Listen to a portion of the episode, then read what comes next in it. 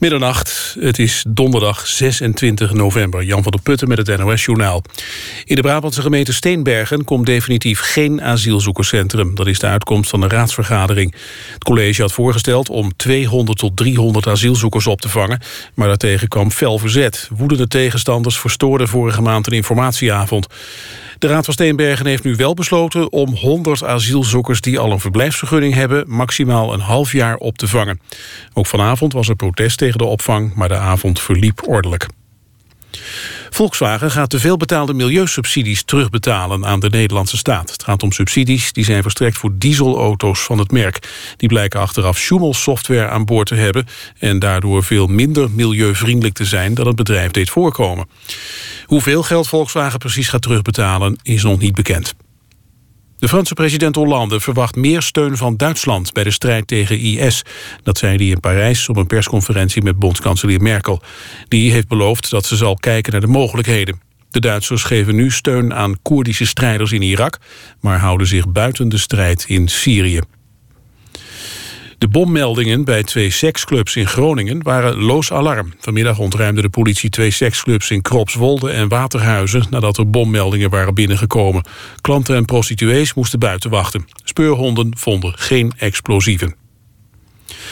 PSV houdt kans op een plaats bij de laatste 16 in de Champions League. De Eindhovense ploeg speelde vanavond in Engeland met 0-0 gelijk tegen Manchester United. Als PSV over twee weken thuis wint van CSKA Moskou... speelt de ploeg ook na de winter in de Champions League. Dat is weer nog. Vannacht vooral in de kustgebieden nog buien. In het binnenland is het dicht bij nul. Overdag periode met zon, ook nog een bui en het wordt 5 tot 10 graden. Dit was het NOS Journaal. NPO Radio 1. VPRO. Nooit meer slapen.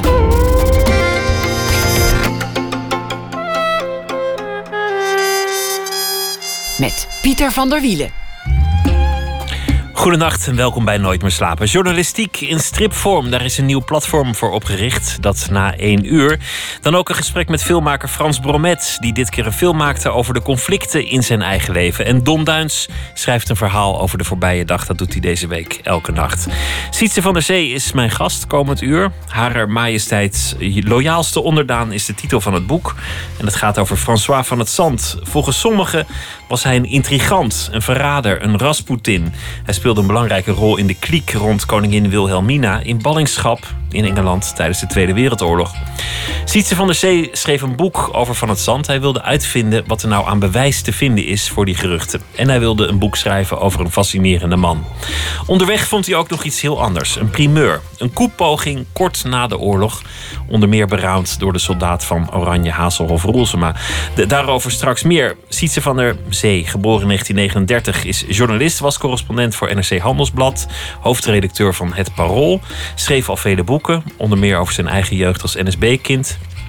Over het verraad van de Joden tijdens de oorlog. Wie heeft ze eigenlijk aangegeven? Maar bijvoorbeeld ook een boek Stempeldag over een uitgeprocedeerde asielzoeker. En een biografie van de pijn. Sietse van der Zee, hartelijk welkom. Dank.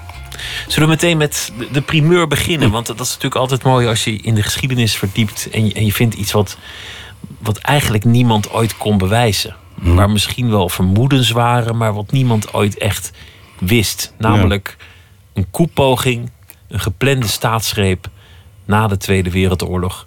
Waar zelfs een oud premier bij betrokken was. Hoe, kwam dat ineens aan het licht? Nou, het ging eigenlijk mondjesmaat. Ik uh, kreeg eerst kreeg ik, uh, ik was bij de kleinzoon van Van Sant en uh, en daar had ik inmiddels een goed contact mee opgebouwd. en op een gegeven moment zei hij tegen me: Ja, ik heb een brief die, die heel, zal in, zeer zal interesseren. Maar hij wilde verder daar niks over zeggen. Zei, ik weet nog niet of ik hem aan je geef. Dus ik, mijn nieuwsgierigheid was al gewekt. En, maar goed, ik, daarna heb ik hem nog ettelijke keren bezocht. En op een gegeven moment, dat moet uh, eind vorig jaar zijn geweest. Toen zei hij op een gegeven moment, kijk, dat is die brief. Uh, liet hij hem lezen. Ik denk, jezus, dit is wel een uh, klapper is dat. maar zei hij, ik geef hem nog niet vrij. Je krijgt geen nog... Ik, ik, weet nog niet of, of, of je hem krijgt. maar goed, dus ik haastte hem op een gegeven moment terug naar mijn auto. En ik wil zo gek zitten aantekeningen maken. En ik dacht, ja En ik moest wel in, me in gedachten houden wanneer dat bezoek van... van, van uh, want op een gegeven moment komt Hazelhoff Roelsen bij, bij Van Zand... en die meldt dan dat die staatsgreep eraan komt. Dus ik moest, die data moest ik opschrijven. En, uh, en toen pas eigenlijk in maart, april van dit jaar... heb ik die brief dus gekregen en een fotocopie. En kon er toen mee aan de, verder aan de slag gaan. Toen had ik de rest van het boek al grotendeels al op papier staan. Dan zijn we al ver in de geschiedenis. Maar, maar laten we het nou maar meteen even uh, vertellen, dit verhaal. Terwijl het niet eens het meest fundamentele is om van het zand te begrijpen. Maar het, het is een mooi hoofdstuk. Indië uh, verloren rampspoed geboren was een van de slogans. Of Indië de kurk waar Nederland op drijft. Mm. Het dreigde te gaan gebeuren. Nederland dreigde akkoord te gaan met het nieuwe regime in Indonesië. En dat, dat leidde bij onder meer oud-verzetsmensen tot enorme woede en onrust. En toen kwam de gedachte: we moeten deze regering, het kabinet Bill, maar gewoon helemaal om, omverwerpen. Ja, dat begon eigenlijk met. Uh, dat was het akkoord van Lingard Jati. Daarin werd de status uh, geregeld van Indonesië. Nederlands-Indië. En uh, dat was toen nog, dat voorzag nog niet helemaal in soevereiniteit voor uh, Indonesië. Het was een soort unie zou er ontstaan. En binnen die unie zou dan Indonesië zou dan wel verregaande soevereiniteit krijgen, maar koningin zou het staat zou worden. en dat ging mensen, vooral rechtse partijen en ook rechtse verzetstrijders, ging dat veel te ver. En zij beriepen zich op een. Uh, op een reden die koningin Wilhelmina in 1942 vanuit Londen heeft gehouden, waarin zij uh, een, een, een soort vorm van uh, onafhankelijkheid, soevereiniteit beloofde binnen het Rijksverband. En uh, dus toen kwam dat, dat akkoord van Lingard-Jatti. En daar ontstond toen enorm veel verzet tegen. Er werd toen, vlak daarna werd er een handtekeningenactie georganiseerd. En er waren in korte tijd, je moet je voorstellen, er was geen internet of wat dan ook, 300.000 handtekeningen werden verzameld. Dus er was een enorme verzet bestond er. En dat verzet groeide steeds meer. En een van de mensen die dus het voortouw erin nam... dat was Gerbrandi, dat was de oorlogspremier. En hij was een van de oprichters van het Nationaal Comité Handhaving Rijkseenheid. En dat ging dus, het comité, dat trok het hele land door, organiseerde uh, bijeenkomsten. En die, die taal werd steeds strijdbaarder. En zij zeiden ook van ja, deze regering tast onze grondwet aan. En wij hebben dus het recht om die grondwet te verdedigen. En dat ging ook steeds verder in die speeches. Je zag het langzaamaan, zag je het ook steeds meer escaleren. Ze waren ook bereid om, om politici om te brengen, om, om die koep te doen slagen. Ja, er waren, wat, wat ik, ik had twee dingen, die moeten we toch even uit elkaar houden. De ene is dus die brief van Van Zand, waarin die dus, waarin uh, wanneer uh, Hazelhoff Roelsema bij hem op bezoek is geweest. En die zegt dan wij hebben dus een. Uh, wij willen zijn plan een staatsgreep te plegen. Uh, en de ja, staatsgreep die zal op 24 april 1947 plaatsvinden. Dat en Van het Zand die moest dat dan doorgeven aan de koningin. Precies, die want die stond dicht bij haar. En, en Rolfsma die wilde natuurlijk niet iets buiten medeweten weten van de majesteit doen. Dus die zei, leg dat aan haar voor, maar als een voldongen feit. Alleen maar om er op de hoogte te stellen. Ja. Dat is die brief. Daarnaast is er een verslag van de inlichtingendienst van de Amsterdamse politie. En dat is een vrijgegeven op een gegeven moment door de BVD. Maar er zijn grote gedeelten zijn wit gemaakt. En ook de data, namen zijn wit gemaakt. Daar staan eh, van dat fragment. Uh, ik heb dat hele document, heb ik. maar in het boek van uh, Dick Engelen, dat is een historicus. Die heeft een boek geschreven over de BVD, de Binnenlandse Veiligheidsdienst. En daar staat, wordt het voor de eerste keer dus de naam Koos Voring genoemd. De, de, de, voorzitter van de Partij van de Arbeid. Dat heeft toen de tijd, dat boek is een aantal jaren geleden verschenen... heeft helemaal niks losgemaakt, dus helemaal niet omdat het niet in zijn context was geplaatst. Doordat je die brief van Van Zand hebt...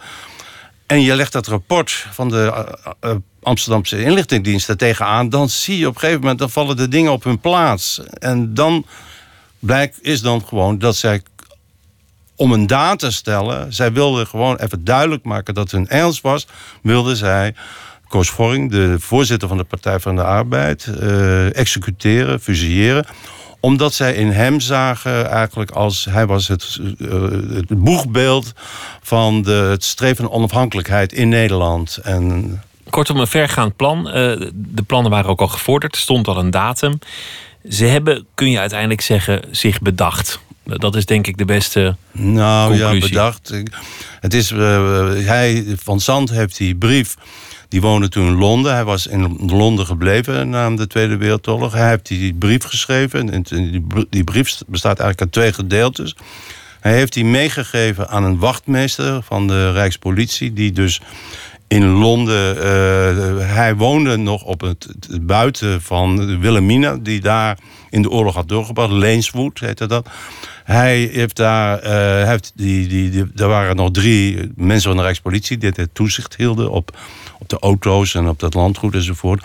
Die heeft in eentje heeft hij die brief meegegeven en die is daarmee naar Nederland gegaan. Wat er daarna gebeurd is, heb ik niet uh, kunnen terugvinden. Alle sporen zijn uitgewist eigenlijk. Maar ik, op een gegeven moment blijkt dus uit uh, de brief, uit het rapport van die Amsterdamse politie, blijkt dus dat uh, een, een, een politieman heeft dus de militaire inlichtingendienst gewaarschuwd. Dus vermoedelijk, ik vermoed dat Wilhelmina die brief doorgegeven heeft aan iemand uit haar omgeving. En die heeft op een gegeven moment de uh, militaire inlichtingendienst gewaarschuwd. En die heeft, uh, dus toen was de zaak verlinkt. En die heeft toen waarschijnlijk tegen die anderen gezegd: jongens, pas op, kappen, dit gaat niet door. Dit is geen goed idee, dit moet je niet doen. Ze Precies. zijn op de hoogte, ja. iedereen weet er al van. Een, een grote primeur. Lou de Jong die heeft het altijd vermoed. Die, die dacht dat nou, die, die Gerbrand die was zo boos. Ik zag hem er wel toe in staat, maar kon geen bewijzen vinden dit is uh, vanaf nu iets wat in de geschiedenisboeken terecht kan komen. Laten we het nu hebben over François van het Zand, de persoon. De soldaat van Oranje kwam al voorbij. In de film komt Van het Zand ook voor. Uh, in het boek ook. In, in de musical zelfs ook. Hij wordt eigenlijk altijd afgeschilderd als een, als een intrigant. Ja. Iemand die een, een onfortuinlijke rol speelde in de omgeving van Wilhelmina. Mee was, uh, gevlucht was hij. Hij was een politieman van, van oorsprong. En wat hij precies daar deed, dat wist niemand. Maar er hing altijd een zweem om hem heen dat hij niet te vertrouwen was. Ja, hij was dus. Kijk, uh, zijn slechte naam had hij te danken aan een affaire die voor de oorlog speelde. Dat was de Elisabeth Leroy-affaire. Daar is hij ook op een gegeven moment over gestruikeld als hoofdcommissaris eh, van politie in Den Haag. Hij was en vertrouwensman van de koningin en uh, hoofdcommissaris van politie in Den Haag. Dat heeft die, die affaire heeft hem zijn kop gekost. In de oorlog, hij is toen meteen van, nadat hij toen daarover gestrak is, dat had te maken met een zaak die betrekking had op Prins Hendrik. Hij moest altijd de vuile zaakjes van Prins Hendrik oplossen. Dat was ook die Elisabeth Leroy-zaak. Daar is hij op een, of andere manier toch behoorlijk ongelukkig uit de voorschijn gekomen. Hij is toen van de ene dag op de andere dag bij de koningin in dienst getreden. 1 januari, 1 januari 1935. Hij is met haar meegegaan naar Londen. Nu was het zo dat de koningin had, een, toen zij naar Londen vluchtte, had zij een redelijk, uit, nou redelijk uitgebreid gevolg bij zich. Maar dat waren allemaal meestal adellijke mensen die dus uh, in Nederland uh, redelijk aan het hof konden functioneren. Maar het waren toch een beetje eigenlijk tweederangs mensen waren het gewoon, laten we het zo maar zeggen. Die in, in Londen, waar het erom ging, gewoon niet opgewassen waren voor, voor hun taak. Die, die, die, die, die totaal incompetent bleken. Dus Wilhelmina ontdeed zich successieflijk van die mensen. Ze ontsloeg ze of ze, ze plaatste ze buitenspel. En die mensen konden zich niet voorstellen, want ze hadden dus al zo lang, misschien wel van, van vader op zoon, hadden ze de koningin gediend. Ze konden zich niet voorstellen dat de koningin ze had gedumpt. Dus iemand moest dat gedaan hebben. En Van Sant was haar vertrouwensman. Zij was, uh, zij at, hij, kwam, hij, leefde bij haar in haar huis. En hij at met haar samen met haar gezelschapsdame. Dus hij was heel close met haar. Dus en ze, iedereen dacht van, nou, dat is hij. Hij heeft het gedaan. En vanwege al voor de oorlog wat er gespeeld had. Dus was makkelijk 1 en 1 is 2. Dus hij, zij zorgde er ook voor dat hij ook als verrader werd afgeschilderd. Hij, het, dat, dat ging ook door. Ze schreven brieven naar Nederland. En er was, was dingen gebeurd. Er gingen dingen in Nederland mis. Dus op een gegeven moment was hij ook als er iets gebeurd was in Nederland misging, dan was hij, had hij dat verraden. Hij had agenten verraden. Dus hij was, hij was bête noire, was hij eigenlijk. Al- Hij alle- was en een intrigant en een verrader. De- de- Er is ook de beroemde scène dat hij eh, eh, vermoord moet worden. Want het, het verzet in Nederland had besloten... we moeten iemand naar Londen sturen. eh, toegang eh, verschaffen tot dat hof... om die van het zand om te leggen. ja. Want dan zijn we er vanaf. Dus, dus zo erg was die stemming rond zijn persoon Nou, geworden. dat, dat is niet één keer, maar het is al ettelijke keren zijn er mensen naar, naar Londen gekomen, Engelandvaarders. En die zeiden, de koningin die koestert een adder aan haar borst. En eh, die van die moet omgelegd worden. En er zijn dus inderdaad mensen die hadden opdracht, zoals eh, Gerard Dogger, die een boek geschreven heeft over zijn belevenissen als Engelandvader. En, en, en die beschrijft ook dat hij daar komt en opdracht had om te, iets te. En Van der Stok, ook een van de mensen die samen met eh, Hazelhoff Roelsen naar, naar, naar Engeland gekomen is. En die had ook, vertelde ook dat hij een opdracht had om, om iets om. om eh, een ongeluk te anseneren of zoiets... eh, waarbij Van Zanten om het leven zou komen. En, maar ik, kijk, dat hele verraadverhaal, dat speelde heel sterk. En eh, er kwamen ook allemaal brieven via de Zwitserse weg. Dat was dan dat, dat, de Zwitserse weg, dat ging dan vanuit Nederland. We gingen dan die brieven naar de, het gezantschap in, in Zwitserland. Het was neutraal was natuurlijk. En of naar eh dominee Visser het Hoofd. Die, en die brieven kwamen dan via weer een omweg, kwamen ze naar Londen toe. En ik, die zitten in het archief, al die brieven. En daar wordt dus Van Zand steeds van beschuldigd van verraad. Maar er is ook helemaal geen enkele aanwijzing. of Geen Maar het is natuurlijk de tijd dat eh, er was de angst aan Engelse zijde voor de, de, de vierde kolonne of de, of de vijfde, Vijfde kolonne. ehm, van verraders die Ja. zich een, een weg zou verschaffen naar Londen en daar proberen van binnenuit de strijd te voeren. Ja. Er was natuurlijk het Engelandspiel dat, dat eh, misging. Heel veel Engelandvaarders werden gedropt in Nederland om daar contact met het verzet te zoeken. En een, en een lijn met Londen te stichten. En die, die liepen eigenlijk vaak in de handen van de Duitsers. Daar werd vermoed, en dat is een heel hardnekkige theorie, dat die gewoon geofferd zijn door de Engelsen. Precies, ja. Maar dat klopt niet. Maar dat klopt niet, staat in dit boek te lezen. Elke keer duikt weer die naam van Van het Zand op. Ja.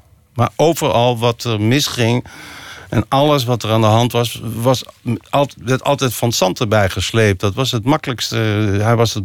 Kijk, hij kon zich nooit verdedigen. Hij, was, hij had een vertrouwensfunctie bij de koningin. En hij liet dat vaak maar over zich heen komen gewoon. En dat was ook, dat was ook heel moeilijk. Hij, hij, hij, hij had natuurlijk te veel dingen meegemaakt, gezien enzovoort. Dus hij kon nooit open kaart spelen wat er werkelijk aan de hand was. Dat maakte het ook heel moeilijk. Hij was er ook uit... eh, je had die, die, eh, die journalist, die, die was de hoofdredacteur van Vrij Nederland van Blankenstein. Daar heeft hij wel eens een keer zich tegenover uitgelaten. En daar voelde, hij was behoorlijk gefrustreerd er ook over. En, eh, maar hij, dat, hij had een slot op zijn mond gewoon. Terug naar die affaire ehm, voor de oorlog. Ja. De, de affaire Leroy. Hij is hoofdcommissaris van de politie in Den Haag.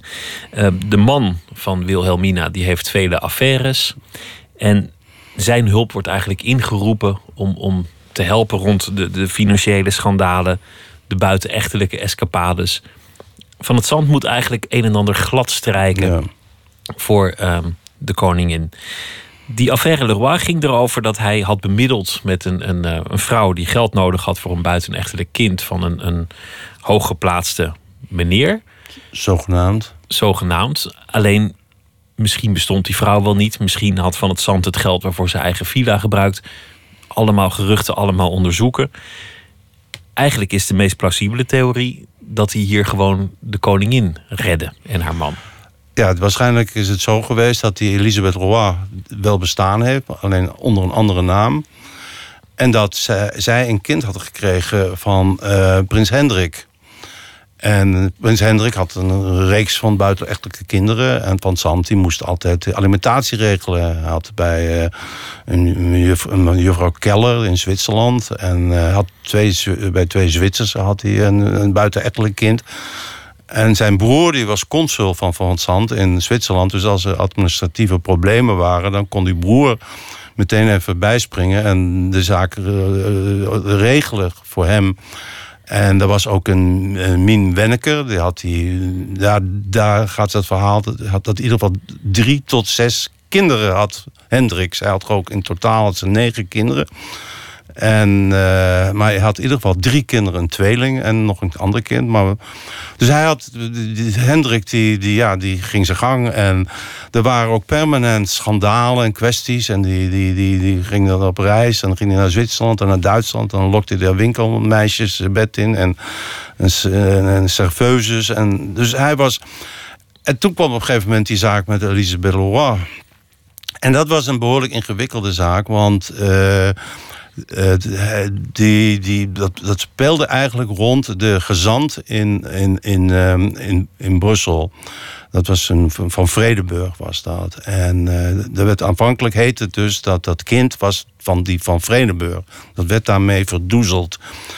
En uh, daar is op een gegeven moment een hele ingewikkelde constructie voor geld ontstaan. Zij kreeg, die vrouw kreeg 40.000 gulden. Later nog eens een keer 7.000, 47.000 gulden. En die van Vredeburg, die, die, die, die gaat op een gegeven moment dood, plotseling. En, ja, en die broer van hem, die krijgt op een gegeven moment verdenking. En die denkt, ja, die van het Zand heeft de boel opgelicht. 47.000 gulden. Dus dat wordt een hele grote zaak gaat dat worden. Met een, er komt een geheime arbitrage, arbitragecommissie. Die gaat dat onderzoeken enzovoort.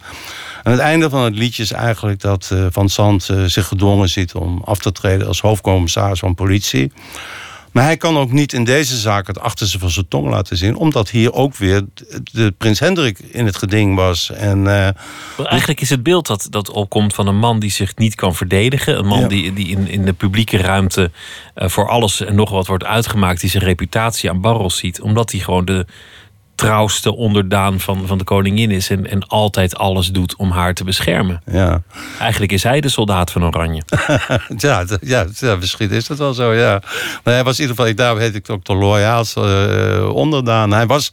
Hij, kijk, hij, hij, was, hij, hij diende het koninklijk huis. Hij, hij, dat was, en hij, voor hem was het voldoende dat hij het vertrouwen genoot van de koningin en van haar naaste medewerkers de, de, de secretaris, Tets van Amerongen, die was directeur van het kabinet. En uh, Belas van Blokland, die was uh, de vicevoorzitter van de Raad van State. Dat waren haar. En die, uh, zij, hij had ook hun vertrouwen. Dat was voor hem heel belangrijk. En daar, op die manier kon hij verder functioneren.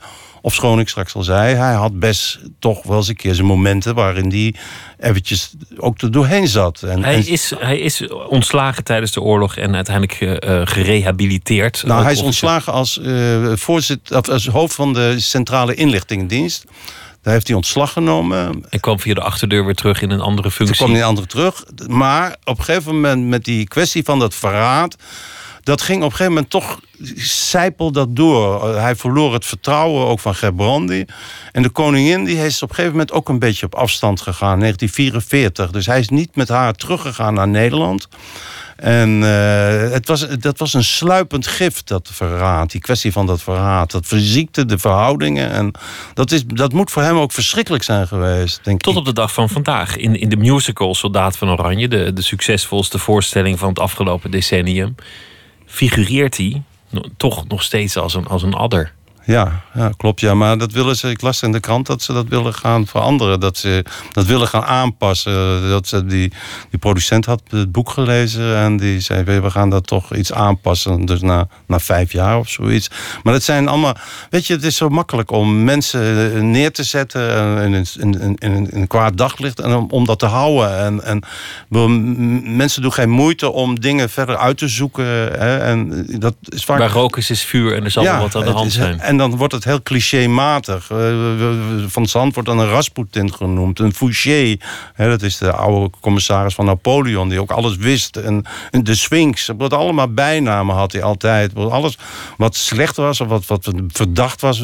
werd aan een, als een etiket op gekleefd. En... Uh, het was een, uh, hij was een, een, een hele. Uh, mensen die hem kenden, die met hem te maken hadden, uh, die met hem gewerkt hadden, die zijn een verschrikkelijke, amabele, slimme, integere man was het.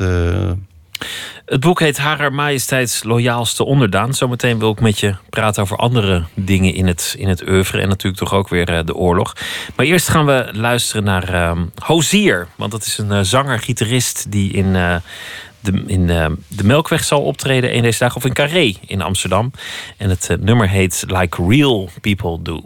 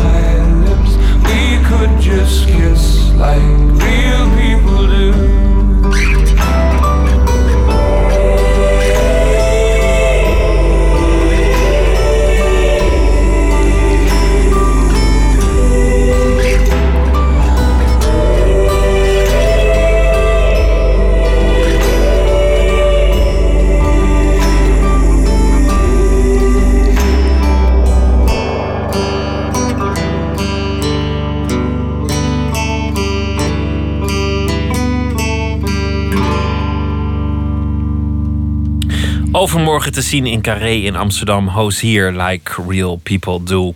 Sietse van der Zee zit tegenover mij, journalist, schrijver van een boek over François van het Zand, haar majesteits loyaalste onderdaan, waar we het eh, net al over hadden. Ehm, er staat nog veel meer in het boek, maar dat laten we voor nu even rusten. Het ging toch weer over goed en fout, net in ons gesprek. Wat, wat als jouw vader die ene keuze in zijn leven niet had gemaakt? Wat als die geen lid van de NSB was geworden? Hoe had het jouw leven veranderd? Nou, later heb ik dat allemaal wel redelijk op de rails gekregen. Maar als kind was het natuurlijk een totale ramp. Was het dat je vader NSB'er was. Je groeit op uh, als... Ja, ik, ik, ik, ik, was dus na de... Ik was van 39, dus ik was na de vijf jaar. Dus je kreeg alle shit over je heen tot, tot, tot, tot, eigenlijk mijn dertiende. En ook toen ik bij uh, de krant zat. Want ik, had, ik was vreselijk geïnteresseerd in de Tweede Wereldoorlog. En toen zat ik bij het Algemeen Handelsblad. En ik had ook de Tweede Wereldoorlog in mijn portefeuille zitten. Maar ik was toch altijd bang dat iemand op een gegeven moment zou opbellen. En die zou zeggen, ja, die Van der Zee die schrijft wel leuke stukjes over de Tweede Wereldoorlog. Maar weet je wel dat zijn vader NSB'er was? Dat, dat, dat ik altijd... Uh, Hoe vaak kun je afstand nemen van, van andermans verleden? Wanneer is het goed? Uh, nou, uh, nou ik, ik, ik werd toen ik op een gegeven moment correspondent werd... Ik werd toen correspondent voor eh, NRC Handelsblad in, uh, in, in Bonn. Dat was in 1969. En toen liet ik het eigenlijk achter me gewoon. Maar, maar echt achter me liet ik het pas toen ik correspondent in Washington werd. Toen, dat was een, totaal gevoel van gelukzaligheid. Dat ik alles achter me liet. Niemand die bekommerde zich om iets. Niemand die wist het. Ze waren ook helemaal niet geïnteresseerd in Amerika aan de Tweede Wereldoorlog. Door Vietnam, dat was big. Ging je naar die, die muur die daar in Washington... Uh, vond ik prachtig was dat daar zo. Die muur, die mannen die daar stonden te huilen. Dat was heel, vond ik altijd heel aangrijpend. Uh, maar toen, toen, toen was het... Uh, en daarna is het ook achter me gebleven eigenlijk. Maar het ik heb het lang meegesleept, toch? Je hebt geschreven in, in het boek Potgieterlaan 7 over je jeugd in, in Hilversum... dat het je eerste jeugdherinnering is. Dat, je, dat je vader afstand neemt van zijn BA-uniform. Ja, ja, klopt. Ja, dat is nu zou je dat via Marktplaats doen... maar, maar toen was dat nog via ja. een advertentie of... Ik was drie jaar oud, was ik dat. Ja, ik zie dat beeld nog voor me. Dus dat, het is op, op, uh, op mijn netvlies gebleven. Ik, zie, ik lag daar op de, op de divan in de voorkamer.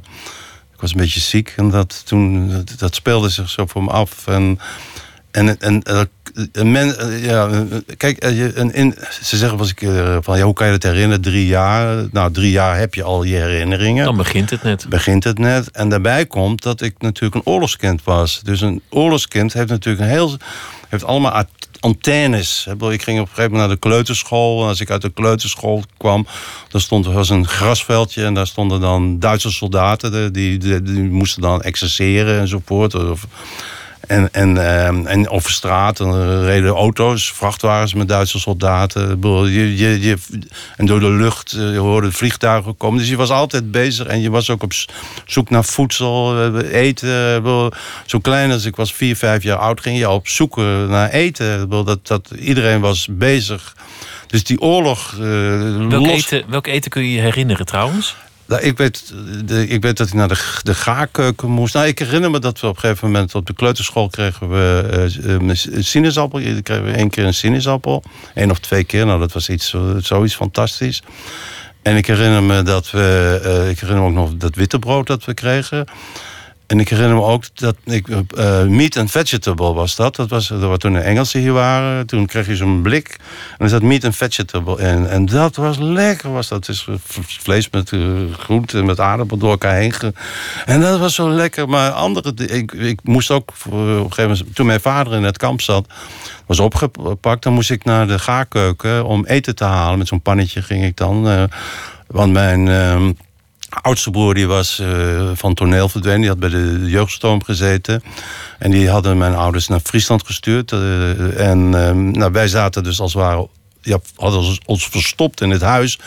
Dus ik moest dan naar het, ons gebouw. Dat is op de Havenstraat in Hilversum. en dan, daar zat die gaarkeuken. En dan en dat was, zelfs in die tijd was het smerig, dat eten. Dat, dat, ik proef het nog, dat was een beetje zoetig. Dat was echt een vies eten was dat. Eh, maar ja, je had niks anders, want wij, mijn moeder durfde de deur niet uit. Want die was bang dat ze ook gearresteerd zou worden. Maar dat zijn natuurlijk wezenlijke herinneringen. Smaak, geur, eten. NSB, dat betekent voor een kind van vijf, naar ik aanneem, niet zo heel veel. Toch nou was er die schelden, angst. Schelden. NSB'er of, of Ja. jouw tijd komt nog wel. Ja, precies, ja. ja, ja, ja. De bevrijding was dan geen blijde gebeurtenis voor jou. Nee, was het. Nee, want ik ben bij mijn vader. Toen op een gegeven moment ging het gerucht. dat eh, de, de, de Engelsen of de Amerikanen kwamen eraan. Toen zijn we met mijn vader. eh, ben ik de stad ingegaan. En toen, eh, dat herinner ik me nog dat daar, eh toen was bij de, vlak bij de Kerkbrink, het begin van de Kerkstraat, had je een speelgoedwinkel. eh heette later het Kinderparadijs, als ik eh, zoiets. En had, iemand had een vlag uitgehangen en toen ging er een sprong, was er een Duitse soldaat, of was in ieder geval iemand in een Duitse uniform. En die sprong naar die, die, die, die, die vlaggenstok en die ging daaraan hangen en die kraakt, die brak zo af, dat ding. En eh, iedereen stond erbij te kijken. En eh, dat was gewoon, toen liep het eh, de, de derde rijk op zijn laatste beentjes. En toen, op een gegeven moment, toen waren de Engelsen, de Canadezen, die waren gekomen. En toen ging ik elke avond met mijn vader ging ik, de, de deur uit op de fiets. En dan gingen we kijken naar het, het Corvusbos in Hilversum. Daar lagen dus die Canadese troepen. En dan die andere hingen allemaal kinderen rond. Die liepen dan sigar- of, eh, chocolade te bietsen en, eh, en kauwgom. Maar dat mocht ik eigenlijk niet van mijn vader. Maar mijn vader deed dat om s'avonds niet thuis te zijn. Omdat dan de, binnen, de BS commando's kwamen om NSB'ers op te halen. En dus hij hoopte dus als hij... Nou was hij er niet s'avonds als ze kwamen, bij hem langskwamen. Tot op een ochtend werd ik wakker. En toen hoorde ik huilen beneden, dus ik ging naar beneden. En toen was mijn vader was toch s'avonds, uh, een uur, weet ik veel, tien uur... opgehaald door de BS en is toen... Uh, door Hilversum gebracht en een geweer in zijn rug. Want je had een andere, was een andere van de zee, die woonde op de vaartweg.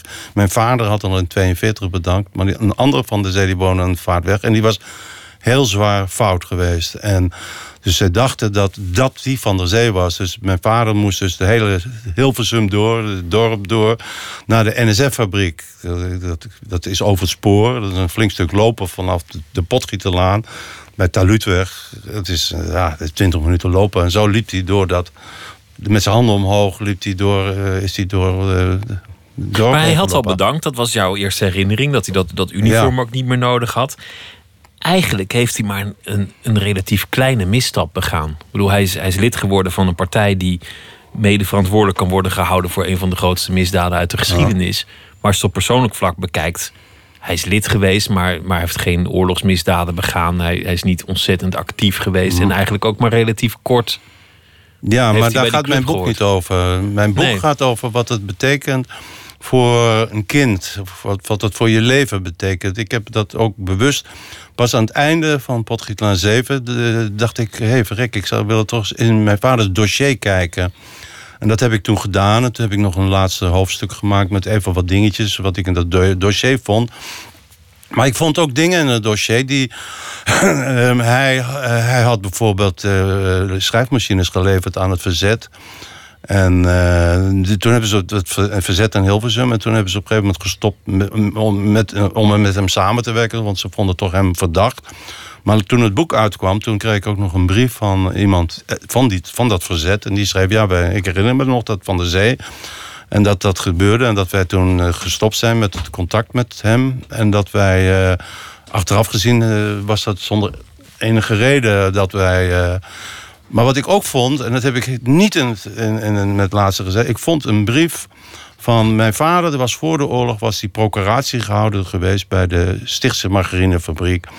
En die was een Joodse eigenaar, was dat. En die, de, de, de Vries heette als ik wel heette. En daar had hij een, uh, heeft hij op een gegeven moment een groot conflict mee gekregen. Dat moet ongeveer in de 37, 38 zijn geweest. Dus mijn vader zat altijd op die, die de Vries te schuil, die rotjood enzovoort. Ook later nog enzovoort. Maar wat bleek later? Ik vond in dat dossier vond ik een brief van die, die, die, die, die Joodse eh, die man. Die, die hebben namelijk in de oorlog ondergedoken gezeten. En mijn vader heeft ervoor gezorgd dat hij te eten kregen. Hij zorgde dus voor hun. En die schreven dat in de brief ook aan, aan, aan, dat, aan die, die, dat, tribunaal als ontlastende verklaring. Dat heb ik niet in mijn boek gezet. Omdat ik mijn. Ik wilde niet het verwijt krijgen dat, dat ik. je een apologie schreef. Precies dat heb, bewust heb ik daarvoor gekozen. En er zijn gaat mensen over een, een, een, jongen die opgroeit met een, met een stigma... waar hij eigenlijk zelf geen donder aan kan doen, omdat hij te jong was. We hadden het net over François van Sant, het boek dat je schrijft. En eigenlijk hoorde ik verontwaardiging in jouw stem toen je zei... het zou je maar gebeuren. Dat, dat iemand jou een label opplakt, of de menigte jou een label opplakt... en dat je daar nooit meer van af kon. Is dat eigenlijk een drijfveer die altijd terugkomt in jouw werk? Nou, ik heb gehad toen ik... Ehm, toen ik dat boek schreef over uh, Anne Frank, uh, Vogelvrij, heb ik een boek geschreven over de, dus de, de, de, de, verraders. De, verraders. Wie verraden de, de Joodse onderduikers. En toen heb ik ook geschreven over, over Joodse verraders. En daar heb ik toen, dat boek is een jaar of zes, zeven geleden uitgekomen. Vogelvrij heet het. En daar heb ik toen uh, heel veel shit over me heen gekregen. Uh, in het in, in NIW, het Nieuwe Israëlitisch Weekblad, schreef een rabbijn. En ook, uh, ook in, in, in de Volkskrant werd, schreef een, recensent dat hoe, nou, dat, dat, hoe kan het nou dat een zoon van een NSB'er over Joods verraad schrijft. Dat vonden ze eigenlijk wel zo ja, dat, dat, dat had eigenlijk niet gemogen enzovoort. En, dus je krijgt altijd. Dat was een heel pijnlijke geschiedenis, want um, de, meeste Joden die zijn gedeporteerd, een groot deel, die zijn op een zeker ogenblik verraden. In ieder geval alle mensen die ondergedoken hebben gezeten en, en verlinkt zijn. Dat gebeurde door allerlei mensen met allerhande motieven. Een deel daarvan was zelf Jood. Ja. Maar er waren ook, ook bijvoorbeeld mensen die het vriendje van hun dochter aangaven. Om, om, omdat ze gewoon van hem af wilden. Ja. Dat soort dingen zijn ook gebeurd. Verbaast het jou dat, dat het toen persoonlijk werd. Toen jij die pijnlijke geschiedenis opschreef? Nou ja, ik, ik, ik, kijk, het punt is namelijk... ehm, het, het, het gaat niet, niet Joden die gewoon eh, ergens wonen... maar het gaat om Joden die ondergedoken zaten. En dus je moet dus duidelijk kennis hebben waar iemand zit. En die Duitsers... Die, die, die begrepen gewoon. Dus als je, als je die ondergedoken Joden wil opsporen, dan moet je proberen iets te doen met Joden die je oppakt. En kijken of, je, of die je zover krijgt dat ze hun ja, eh, fa- familieleden of weet ik veel, of kennissen, vrienden verraden. En, eh, dus ik, ik, ik, ik was dus aan het researchen voor dat boek. En op een gegeven moment stuitte ik op een. Dat was een soort, een boekje was dat. En er stonden allerlei namen in van eh, mensen die... die- Er was een boekje uitgegeven door het Verzet. Dat was in de oorlog, 1943 ongeveer, 44. En er stond een signalementenboek was dat. En daar stonden allemaal namen in van, mensen die met de Gestapo werkten en dit en dat. En ik zie er allemaal namen staan. En ik denk op een gegeven moment, wel gek, er zijn allemaal Jood, een heleboel Joodse namen staan erbij. Ik ga naar huis terug. En ik zit te piekeren en denk, jezus. eh, ik ga de volgende dag, vraag ik dat boekje weer op. eh, en, eh, en dan kom op een gegeven moment een, naam of twintig Joodse namen. Kom. En het bleek eh, dus Joden te zijn.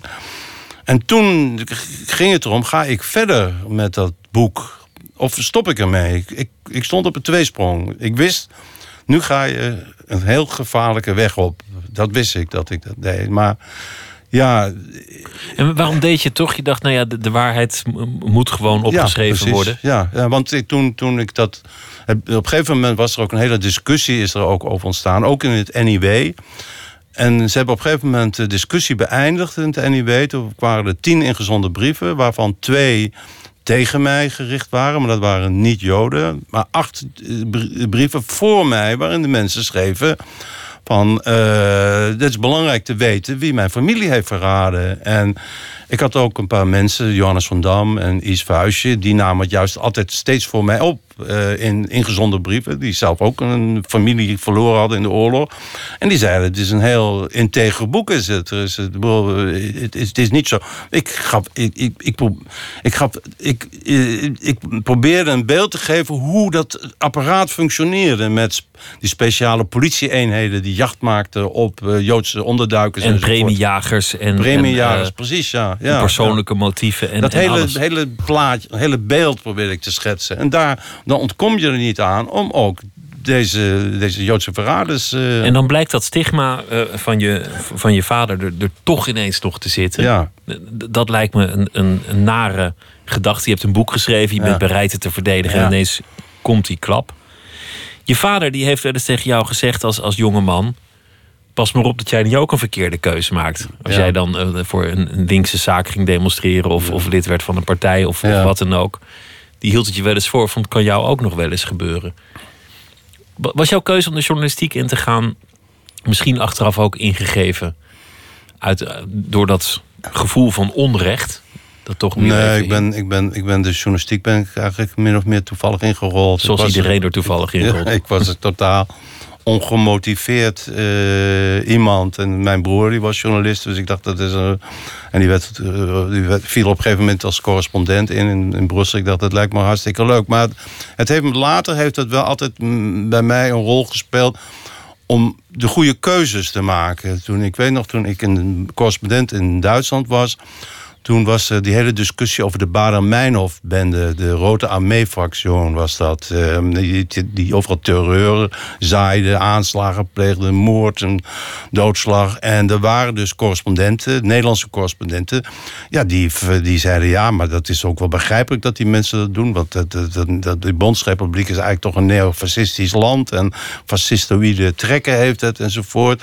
En toen heb ik daar ook heel goed over nagedacht. En eh, ik heb mij toen eh, ook gekeerd tegen die Baden-Meinhof. Ik, ik, dat heeft, toen is mij dat niet in dank afgenomen. Daar ben ik, ben ik behoorlijk ook op aangepakt. Eh, ook op een gegeven moment in Vrij Nederland. eh, Op een gegeven moment Want er, is, er is nog dat, dat beruchte onderzoek geweest eh, in der tijd, in de jaren zeventig, waaruit bleek dat heel veel mensen een zekere mate van sympathie koesterden voor de de linkse terreur.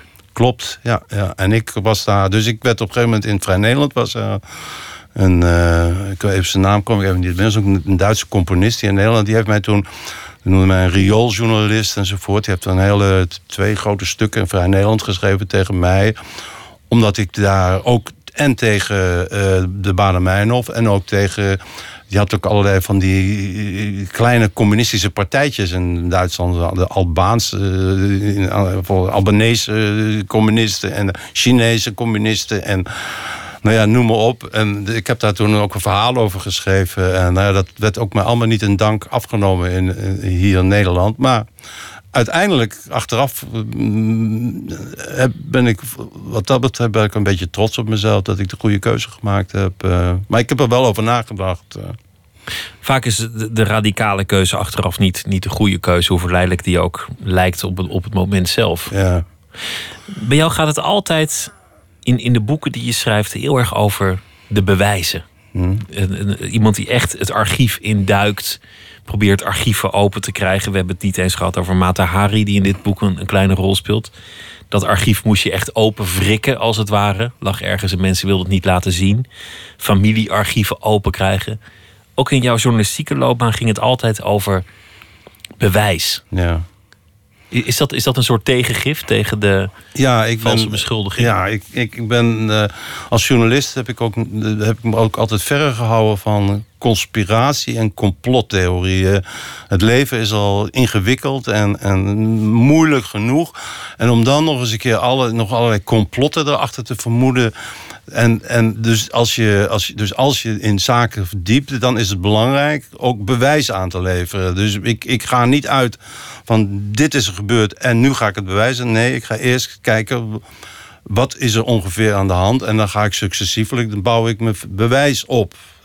Sommige mensen beginnen bij het bewijs, bij wijze van spreken, en komen dan bij een verhaal. En, uh, dus ik, ik, het is voor mij heel belangrijk om, uh, om te weten hoe de dingen in elkaar zitten. En dat was ook, uh, als, als jongen was dat ook toen ik opgroeide om te weten wat er in die oorlog gespeeld had. Ik was al ik was 17, 18 jaar. En toen ging ik uh, ook naar de bibliotheek en kijken wat er in de bibliotheek stond aan boeken over de Tweede Wereldoorlog. Dus wat, mm, het is altijd bezig geweest om te zoeken hoe dingen in elkaar zitten. Dat is voor mij heel belangrijk geweest. En ik vind dat, en ik vind dat ook ik moet eerlijk zeggen, zoals met dit boek ook, vond ik het heerlijk om lekker te spitten in uh, dossiers, archieven. Dat, is, dat geeft mij een enorme kick. Geeft dat is natuurlijk ook spannend als je zoiets vindt als, als een koep of, of een staatsgreep. Met je moeder heb je eigenlijk nooit een goede band gehad. Je, je kon nooit goed overweg met haar? Nou ja, dat was on en off. Dat was niet zo dat ik, ik, Mijn moeder was natuurlijk een hele moeilijke vrouw. En uh, ik was een van de, van, van de kinderen, was ik eigenlijk de enige die teruggaf. Ik, ik pikte het op een gegeven moment niet van haar. En, maar aan de andere kant, wat volgens mijn broers, uh, allebei helaas zijn overleden, zij had zij altijd enorm zwak voor mij, omdat ik juist teruggaf. Uh, ik, ik pikte het niet. En terwijl zij waren eerder geneigd om met haar toch een beetje mee te buigen enzovoort. En zij was, uh, ze was een hele pittige tante. Was ze. Ze, keek, ze noemde ook haar wel de directrice van de kostschool. Ze keek ook altijd zo heel streng. Keek, ze. Niet een hele warme vrouw.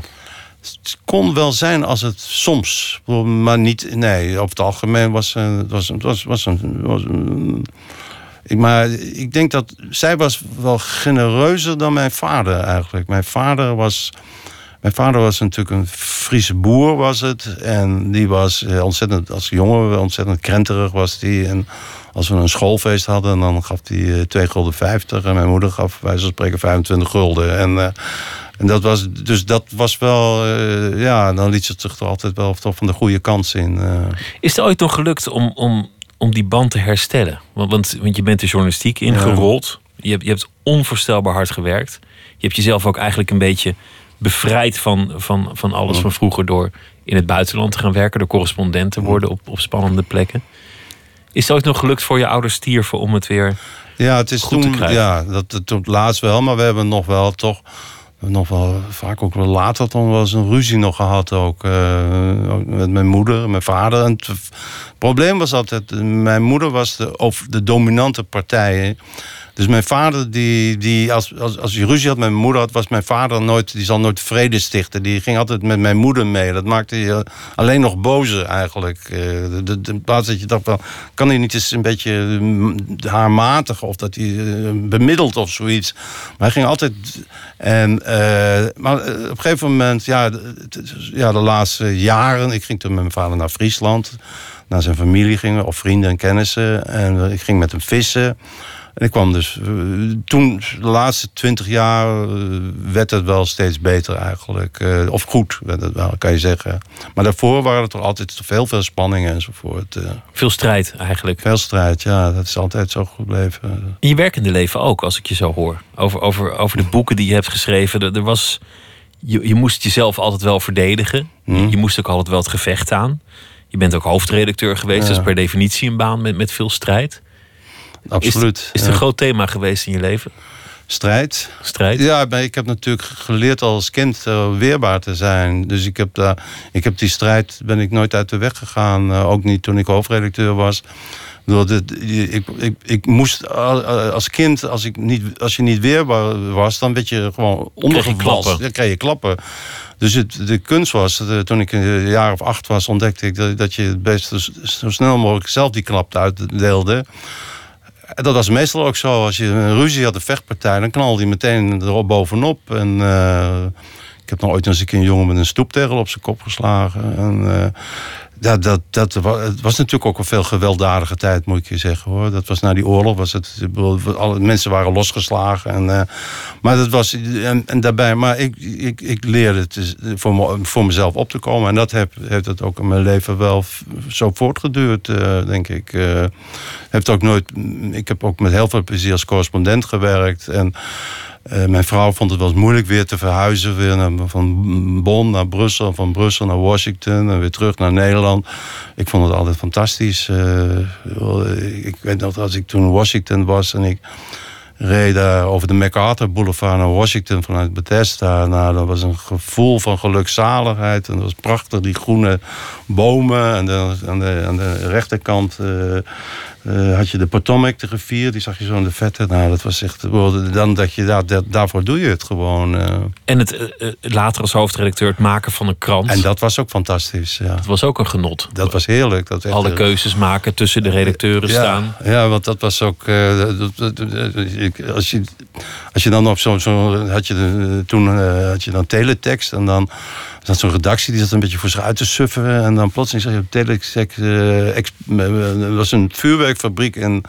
In Culemborg was geëxplodeerd of zoiets. Nou, en plotseling, jezus, iedereen komt er aanrennen. En meteen, up, en dan zie je die hele redactie opveren. En eh, die springen in de auto naar Culemborg. En die foto's en dit. En die gaat zus en zo. Meteen is het, eh, de, de, die redactie komt tot leven. Dat is, ja, dat gaat, 1993 was dat. ja, ja. Ik weet dus de adrenaline gaat stromen op dat moment. En dat is eh, fantastisch. Is dat. Maar die strijd, want, want eigenlijk ligt het je helemaal niet. Ik bedoel, je bent iemand die zijn hele leven gevochten heeft. Terwijl, terwijl je er eigenlijk volgens mij niet van houdt. Nee? Denk ik. Ja, ik, wat, ik heb er geen moeite mee. eh. Is het ook niet iets, iets, iets wat, je, wat je meeneemt waarvan je later spijt hebt, waar- waarvan je, waarvan je s'nachts wakker ligt? Nee, ik heb nooit. Ik, ben, ik kan wel als ik. Ik, als ik, ik, ik kan best. Ja, ik heb wel eens een keer dat je. Eens een keer een ingezonde brief geschreven. Dat ik achteraf. Ik dacht, god, misschien wel ik een beetje te veel uitgehaald heb of zoiets. Maar ik, ik vermijd het conflict niet als het er moet zijn. Ik, bedoel, eh, ik ben. En uiteindelijk, net zoals je het over dat boek zei, als je gelooft in wat je schrijft, dan, dan moet je die strijd gewoon aangaan. Ja, is zo. Ja, dan moet je niet uit de weg gaan. eh. en dat was ook met eh, al die thema's die ik heb. eh, ik, ik probeer me. Ik heb een boek geschreven over een asielzoeker. Nou, dat heb ik eh, in, Stempeldag. Stempeldag dat heb ik verdiept in de islam enzovoort. En ja, dan wil ik dat ook alles weten. En dan lees ik boeken. En op een gegeven moment heb ik de Koran gelezen. Dat je echt helemaal denkt van nu wil ik het ook allemaal weten. Hoe zit het in elkaar? En, eh, en dat is juist ook een verrijking van je. Voor jezelf is dat ook. Dat, ik ben, En als je het dan weet, en het is misschien niet de boodschap die iedereen wil horen, dan, dan, dan moet je er gewoon in gaan. dan, dan schrijf ik het op en dan weet ik, ja, dan is het zo. Ja, dat klopt. Ja, want zo'n stempeldag, wat je nou net noemt, was niet een boek. Wat natuurlijk een, een, een verschrikkelijk populair thema. Dat was een, een, een Algerijnse jongen die door de politie wordt doodgeschoten. omdat hij maar psychotisch wordt. En ik heb zijn, helemaal zijn, zijn weerdegang in Nederland gevolgd. Ik heb zijn dossier, zeg maar. Dus het, het, het is niet echt...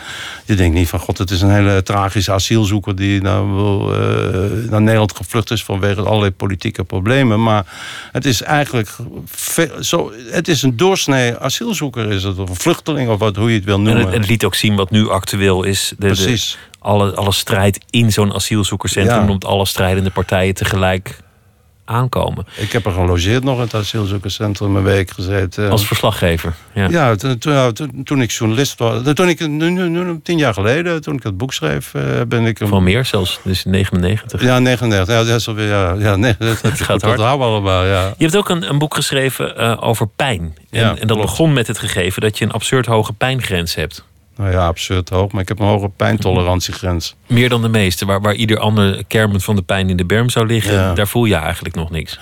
Ja, nou ja, dat heb ik toen ontdekt. Ik kreeg een maagperforatie en uh, ik, ik was... Ik ben toen s'nachts geopereerd, uh, elf jaar geleden. En uh, de volgende ochtend zei ik tegen die chirurg, die kwam aan bed. En ik zei nog, vier uur, nog 24 uur, het was goed mis geweest. Hij zei, meneer Van der Zee, nog vier uur was dood geweest. En ik had zelf altijd een soort had een griepachtig gevoel. En ik had, ik had wel een pijnlijk gevoel in mijn maagstreek. Maar, het was, maar op een gegeven moment had mijn zoon gezegd... ja, ja dat gaat toch niet langer. Je ziet er verschrikkelijk uit. En we, toen zijn we naar de huisartsenpost gegaan... van het ziekenhuis van Amstelveen. En daar uh, bleek ik een hele puntbuik te, hebben... En toen ben ik s'nachts geopereerd. En toen ben ik op een gegeven moment, na, nadat het allemaal... ben ik naar de huisarts heb ik gevraagd... hoe, hoe kan dat nou eigenlijk? En toen zei hij, ja, dat komt omdat u een hoge pijngrens heeft. Train je zoiets of is dat aangeboren? Of is dat, is dat misschien uh, dat je zoveel klappen hebt gehad? Nee, ik heb niet zoveel klappen gehad. Ik denk dat... Uh, nee, ik, ik, ik, deel eerder klappen uit. Dus, maar nee, ik, ik, ik, ik, denk dat het aangeboren is. Uh, ik heb, ik, en toen, ben ik dat, toen hij dat zei... dat heet eigenlijk geen pijngrens. Dat heet eigenlijk pijntolerantiegrens. Heb ik, mm -hmm. Maar goed, toen heb ik heb ik hem, uh, toen ben ik gaan uh, proberen te, terug te halen wat in mijn leven aan pijnervaring heb meegemaakt. Ik heb ook een keer een kapotte knie gehad. Uh, een ongeluk met mijn knieën, mijn kruisbanden gescheurd, maar een stuk bot uit mijn knieën. En daar niemand kon geloven dat ik gelopen nog had een stuk met die knie, met die kapotte knie. En mijn zuster, die had het gezien. Dus die zei, ja, hij heeft ermee gelopen. Mijn moeder, die wilde niet geloven. En de dokter kon het niet geloven. En zulke soort ervaringen had ik. Die kwamen bovendrijven, weet je wel. Dat je denkt van Rick, ja, hé, hey, dat heb ik meegemaakt, dat heb ik meegemaakt. En dat werd het begin van een onderzoek naar het fenomeen pijn. Ja. Een biografie van de pijn. Je bent inmiddels 76. Klopt. Je bent nog volop aan het werk. Je, je, je, je rent nog alle archieven aan. Is het nog geen pijntjes? Het is nog niet een heersend thema in je eigen bestaan geworden? Hoe bedoel je? Pijn? Oh, Pijn, dat, slijtage. Nou, ik had pas alleen een zweepslag. Had ik. Dan kon ik niet tennissen. Dat was wel jammer, was dat. Maar een week. Maar voor de rest, nee, heb ik...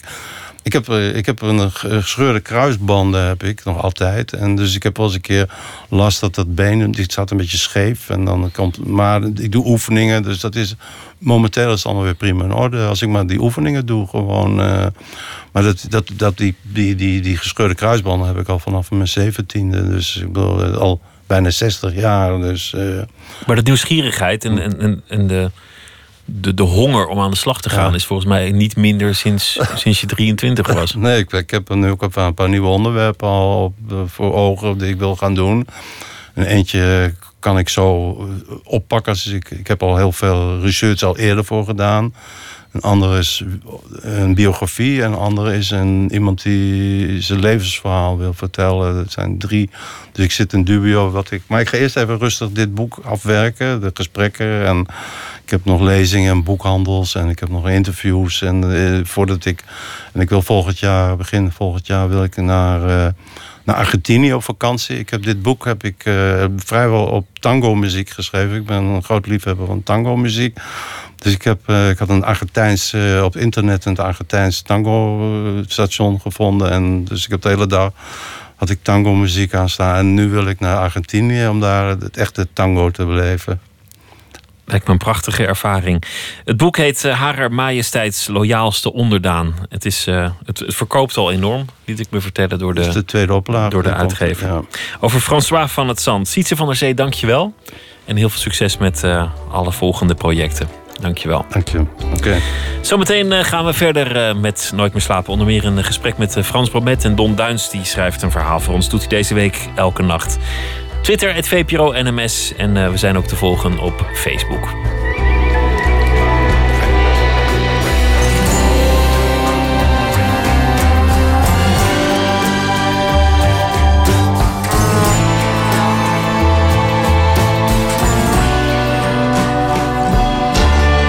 Radio 1. Het nieuws van alle.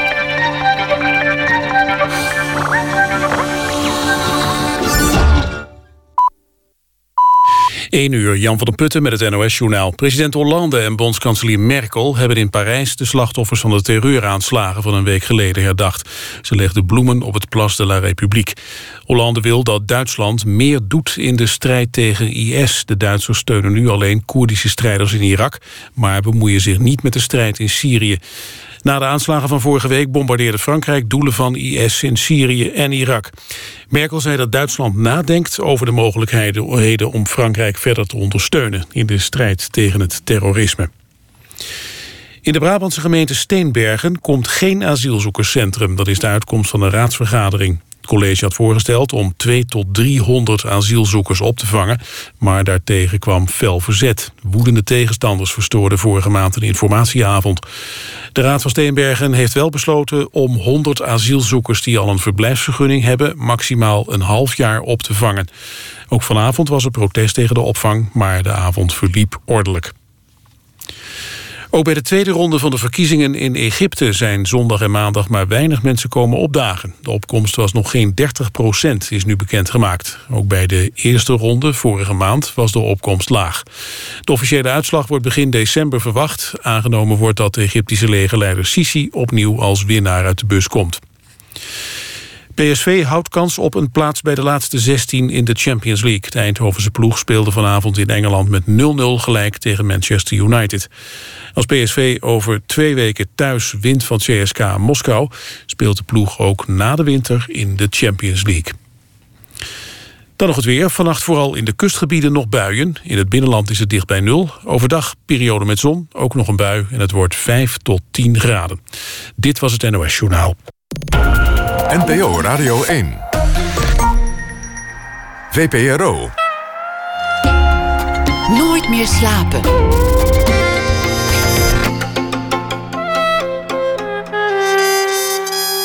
Met Pieter van der Wielen. Goedenacht, u luistert naar Nooit meer slapen. Zometeen een gesprek met fotograaf Teun Voeten. Het uh, gaat over een documentaire die draait op het ITVA Kartelland van Matthew Heineman over drugsgeweld in, Mexico. Er zijn uh, werkzaamheden gaande aan de zender in Lopik. Dus als u uh, af en toe geen ontvangst heeft, dan ligt het daaraan. En als u mij nu hoort, dan doet u het gewoon. En als u mij nu niet hoort, dan hoef ik ook verder niks te zeggen, want dan hoort u het lekker toch niet. Don Duins, hij zal deze week elke nacht een verhaal voor ons schrijven. En ik heb hem nu aan de lijn. Hij is schrijver. Deze week een nieuwe bundel uitgebracht. Het lelijkste meisje van de klas. Goedenacht, eh, Don. Goedenacht, Pieter. Ja, nou, uh, elke dag een verhaal bij de actualiteit. Ik ben benieuwd wat het vandaag geworden is. Ja, ik dacht een thema in de dag ontdekt te hebben. Dus dat zul je wel horen. Het heet Telkens Weer. Ga je gang. Ja. Uh, er schuilt iets immanent treurigs aan het fenomeen van de comeback. De terugkeer op een ooit verlaten podium of veld. Op een dag nam je bij je volle verstand afscheid en nu sta je er weer.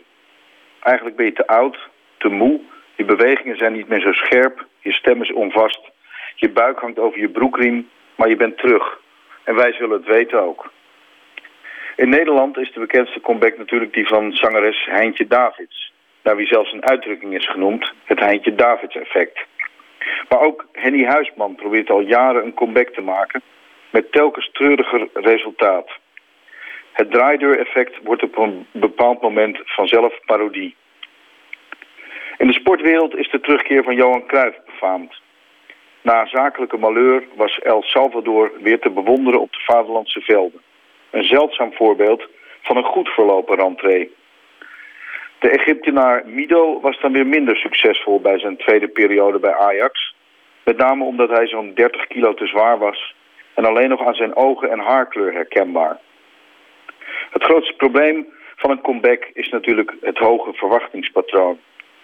De terugkeerder moet het opnemen tegen een in principe onverslaanbare vijand. Zijn of haar jongere zelf. En dat kunnen alleen de, in sporttermen, allergrootste. Zoals dus Johan Cruijff. Op de meeste andere mensen hebben tijd en zwaartekracht een te desastreus effect. En waarom zou je het willen, kun je je afvragen. Waarom niet lekker met pensioen blijven? Voetjes op de bank en de hele Netflix leegkijken. Of alle symfonieën van Mozart nog eens op je gemak luisteren. Waarom moet je in godsnaam terug in de spotlights? In de Volkskrant van vandaag staat een zeer lezenswaardig interview met cabaretier Kees Torren, 48, die na vier jaar afwezigheid de podia weer bestijgt. In het stuk van Rob Gollin keert steeds de vraag terug, waarom dan? Waarom kom je terug? Nadat je zo overtuigd en overtuigend afscheid had genomen van het rondreizen langs plekken als Workum, Hoofddorp, Geleen en Dordrecht. Het antwoord is ontluisterend eenvoudig. De vrouw van Kees Torren, José, had er genoeg van dat de ex-cabaretier alleen maar op de bank zat. Torren vond het wel best, maar José was het, in de woorden van Torren, spuugzat om mij elke dag blij op de vloer te zien zitten... tussen de boeken, een asbak naast me en een half lege fles. Torn zelf was, zo vertelt hij, met het niets doen zeer gelukkig. Maar zijn hardwerkende vrouw niet. En na hevig aandringen van zijn collega Onno Inemee is hij dus terug. Ik heb het ook wel eens geprobeerd, toen ik dertig was, om voornamelijk op de bank te liggen. Maar ook mijn vrouw waardeerde het niet. Bovendien werd ik, werd ik er, in tegenstelling tot Thorn, niet gelukkig van, maar dik en depressief. Er is behalve Kees Thorn nog iemand die een comeback maakt. Adolf Hitler. In de film Er is wie dat da lijkt een deel van het Duitse volk opmerkelijk vriendelijk tegen de als een oudere Führer uitgedoste acteur. Ik moet de film, die op een roman gebaseerd is, nog zien, maar op deze comeback zat ik minder te wachten. Liever Kees dan Adolf, wat mij betreft. Al moet ik wel zeggen dat ik eh, nieuwsgierig ben geworden naar die film. De, Ja, die heeft veel wel. aandacht gekregen. Ja, ja, maar ik zag gisteren die acteur erover praten. Dat vond ik toch weer minder overtuigend. Maar misschien moet je dat ook niet die acteur laten doen. Maar die, die, die wist eigenlijk niet zo goed te verwoorden wat hij er eigenlijk aan het doen was. Ja, dat hij 18 uur per dag als Hitler eruit zag. Ehm, en de fragmenten die ik zag waren inderdaad wel... Maar soms vind ik dat gebied tussen documentaire en, re- en realiteit een beetje... eh, ja, dat, dat Lastig, was niet, ja. ja, dat was niet heel helder waar dat nou zat. Of het figuranten waren of echte mensen. De meeste waren dan echt, maar sommigen niet. Ja. Maar, Maar- ik heb dus wel, eh, vond ik best krap van mezelf, een rode draad in de dag gevonden. Nou, inderdaad, het was de Dus, dag van, ja. eh, van de comeback en moet je dat Precies. doen. En die, die Kees Thorn, die, die interviewde ik een paar jaar geleden toen hij zo overtuigend afscheid nam. En toen was de reden ook verbazingwekkend eenvoudig. Want hij had namelijk zo'n enorme hekel aan het vieze eten in al die provincieplaatsen. en hij kon niet tegen de harde muziek in al die theaters eh, na afloop en in de restaurants waar je moest eten. Hij wilde gewoon thuis niks horen of, of klassieke muziek, maar niet die herrie overal. Ja, en hij vond de mensen ook eh, saai, heeft hij nu gezegd. Eh, Als hij de afloop, als hij dan mensen sprak. Je ziet niemand, of als je wel iemand ziet, zijn ze saai. Maar goed, zijn vrouw had het dus gehad met dat thuishangen van hem. Bleek hij zelf En, ook eh, saai. Misschien zijn we allemaal saai. Nou, ik weet in ieder geval is het misschien niet de beste reden tot een comeback. Maar we zullen zien. Ah ja, er hoeft niet altijd hele hoge motieven aan fantastische dingen ten grondslag te liggen. Don, dankjewel. Goeienacht. En eh, morgen Jij ook. weer een verhaal. Oké. Komend weekend in de Doelen in Rotterdam. Songbirds Festival met eh, internationale en nationale singer-songwriters. Onder meer daar te beluisteren de schot C. Duncan. Eén album gemaakt met de titel Architect, waarop dit stuk te vinden is C.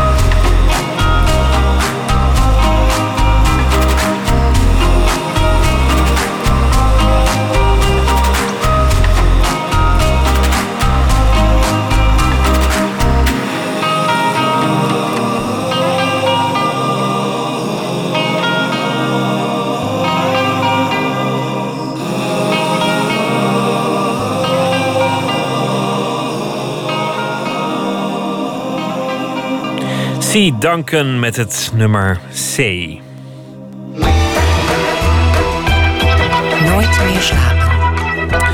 In Mexico voeren drugkartels in sommige staten een waar terreurbewind. Levensgevaarlijk om er zelfs maar over te berichten. En toch deed regisseur Matthew Heineman dat in de documentaire Kartelland. Nu te zien tijdens het ITVA-festival en ook al getipt voor een eh, Oscar. Er volgt in Amerika Mexico burgerwachtgroepen die het opnemen tegen de kartels... terwijl de kogels hem om de oren fluiten. Hoe lastig is het om toegang te krijgen tot dit soort verhalen? Waarom ging hij zo ver voor dit verhaal? Floortje Smit sprak met Heineman en met oorlogsfotograaf en cultureel antropoloog Teun Voeten... die ook veel gewerkt heeft in het gebied.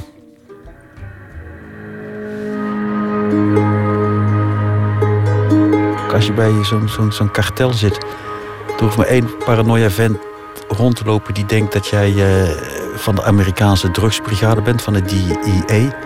En je wordt, wordt voor je kop geknald. En dan eh, wordt het geclasseerd als een eh, narco-related killing. En dan wordt ook niet meer onderzocht.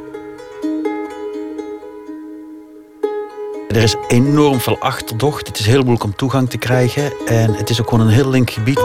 Zo omschrijft oorlogsfotograaf Teun Voeten het gebied waar Kartelland zich afspeelt. In de documentaire volgt regisseur Matthew Heineman burgerwachtgroepen die tegen de kartels strijden, omdat de regering het niet doet. Aan de Mexicaanse en aan de Amerikaanse kant van de grens. This is what I consider to be the Wild Wild West. There is nothing down here. There's no law. I'm supposed to be able to pick up my telephone and go 911 come help us. But it's an hour and a half out of Tucson. Fuck am I going to do sitting around for an hour and a half if I'm being attacked by the cartels? People scream out, you know, oh, you're racist, oh, you're vigilante, and la la la. Bring your asses down here. I'll take you out on a nickel tour in the middle of the frickin' night. And you tell me that it's safe and secure. Het fascineerde Heineman. Dit soort mannen die zelf het recht in eigen handen nemen. I was really fascinated by this idea of what happens when government institutions fail and citizens are forced to take the law into their own hands. Maar vooral de Mexicaanse kant van het verhaal is indrukwekkend. Negen maanden verbleef hij in een gebied waar niemand zijn leven zeker is. Waar niemand meer opkijkt van een onthoofding of de verdwijning van een groep studenten. Teun Voeten onderzoekt het gebied al jaren. Uh, ik ben in 2009 begonnen te fotograferen in Mexico, in Ciudad Juarez. Dat was toen de allergevaarlijkste stad uh, ter wereld met uh, tien doden per dag. Ik ben toen heel vaak in Mexico terug geweest, ook in andere streken. Ik heb toen een fotoboek gemaakt, Narco Estado. En ik vond het nog interessanter. Ik ben nu bezig met een antropologische dissertatie over het drugsgeweld in Mexico. Over het hoe en waarom van de, de drugsoorlog. En hoe vond je deze film? Geeft het een goed beeld? Nou, het geeft een ontzettend goed beeld. Ik heb heel veel bewondering voor van de maker. Ik weet hoe ontzettend moeilijk het is om uh, toegang te krijgen tot, tot sommige actoren. En hij geeft inderdaad aan hoe menselijk, maar ook hoe vreed en hoe chaotisch, om een lelijk woord te gebruiken, dat het een enorme clusterfuck is. Dus dat doet hij op een schitterende mooie manier. En dan ook nog met uh, mooie scènes, goede cinematografie. Dus ik, ik kan alleen maar zeggen dat ik. Uh, heel erg onder de indruk was. Vooral omdat dat ik ook met dit, dit soort thema's nog in dezelfde streken ben geweest. Dus je weet hoe moeilijk het is. En, en dan heb je altijd respect voor collega's die met, met dit soort werk thuiskomen.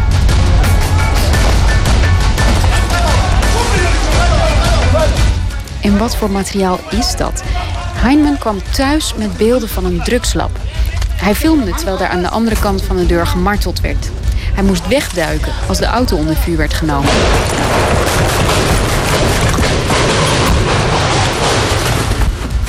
Zijn camera zorgde ervoor dat hij niet gek werd, vertelt hij. I think for me, being behind the camera really calmed me down in a lot of these situations. Focusing on exposing, focusing on the craft of filmmaking helped keep me sane during these, these very difficult moments.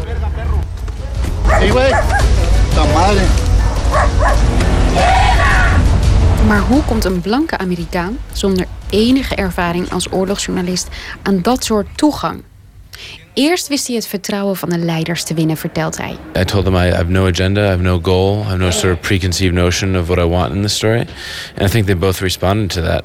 Um, I've always found that when once you gain the trust of a leader, uh, that people generally within their organization um, give you access as well, and that's very much the case with both uh, both groups. Maar het was bovenal een kwestie van tijd. Heel veel tijd. But you know, especially with the case of uh, the auto defenses, uh, you know that gain, that trust was gained over months and months and months of going down there. Um, oh, you know, I wasn't, I didn't just parachute in and out for a couple days.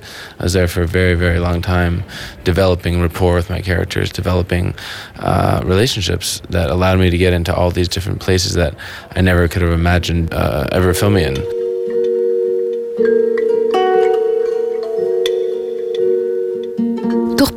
Cartalent juist hoopvol. Yo soy Manuel Mireles, uno de los coordinadores generales de las autodefensas de Michoacán. Onder leiding van de charismatische dokter Manuel Mireles weet de Mexicaanse burgerwacht, de Autodefensas, stad voor stad het drugskartel terug te dringen. Ustedes están en la puerta del infierno. Ya lo saben, porque ya nos pegaron en lo que más nos duele. Steeds meer vrijwilligers melden zich aan na Mireles' toespraken. Los que quieran ahorita levanten las manos y ahorita mismo les van a entregar las camisetas blancas. Levanten la mano los que quieran unirse. Allá querían más camisetas. Pónganles a todos los que quieran. Y ármense, únanse. Maar hoe groter de beweging wordt, hoe slechter ze zich gaan gedragen. Totdat de grenzen tussen de burgers en de kartelleden helemaal zijn verdwenen. Originally, I thought I was telling a sort of classic, almost Western, with good guys versus bad guys, guys in white shirts versus guys in black shirts. And over time, the lines between good and evil became more blurry. And I became obsessed with trying to understand, you know, who these guys were and where this movement was going and, and, and how this was going to end.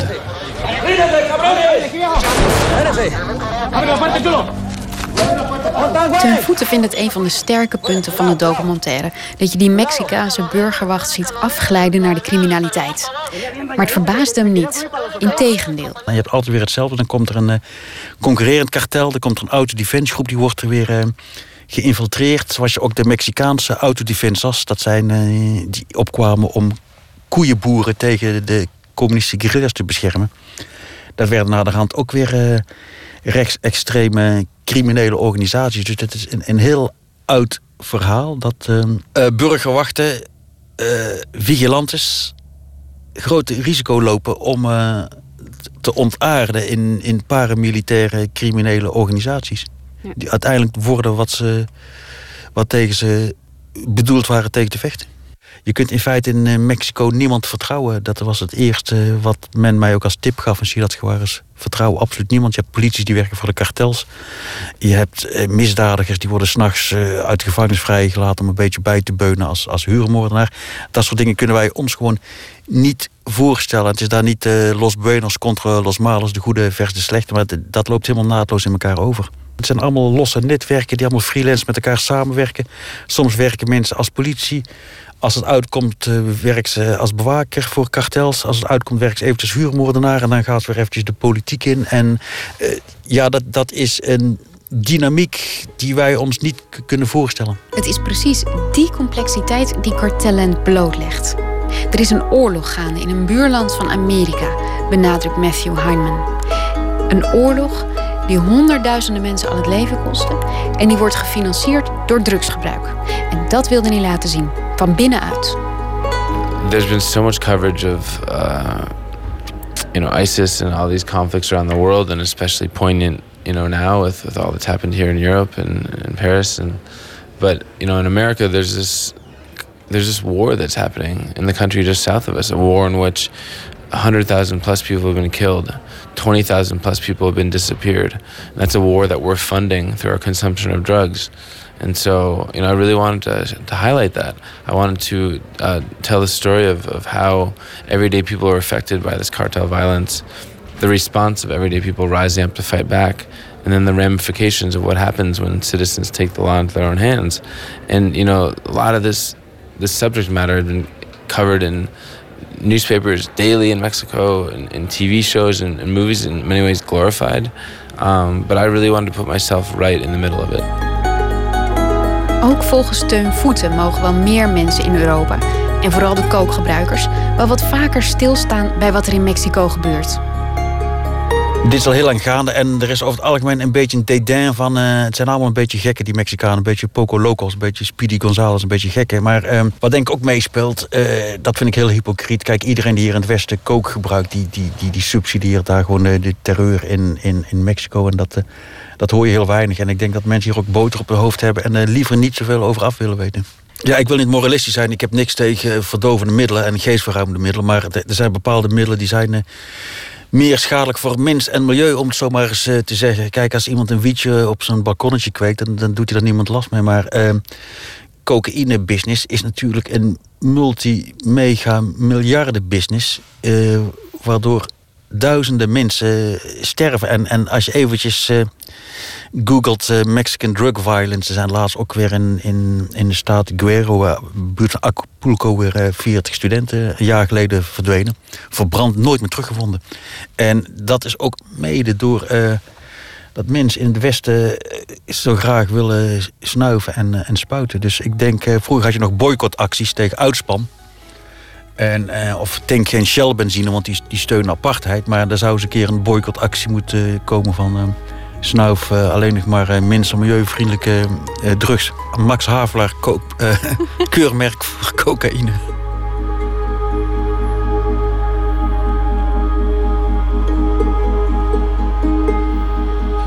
Floortje Smit was dat in gesprek met uh, Mathieu Heineman en met Teun Voeten over het drugsgeweld in Mexico. Naar aanleiding van een film te zien op het ITVA, Kartelland. En ook uh, het fotoboek dat Teun Voeten maakt, uh, Narco Estado.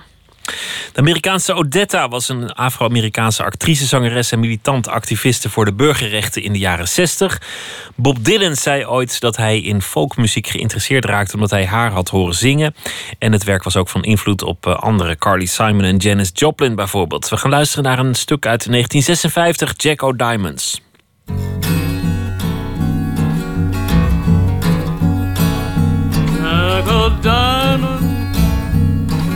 Is a hard card to play. Shadow Diamond is a hard card to play. Shadow Diamond is a card sent a many poor man grave. A diamond is a hard card to play. Put your jack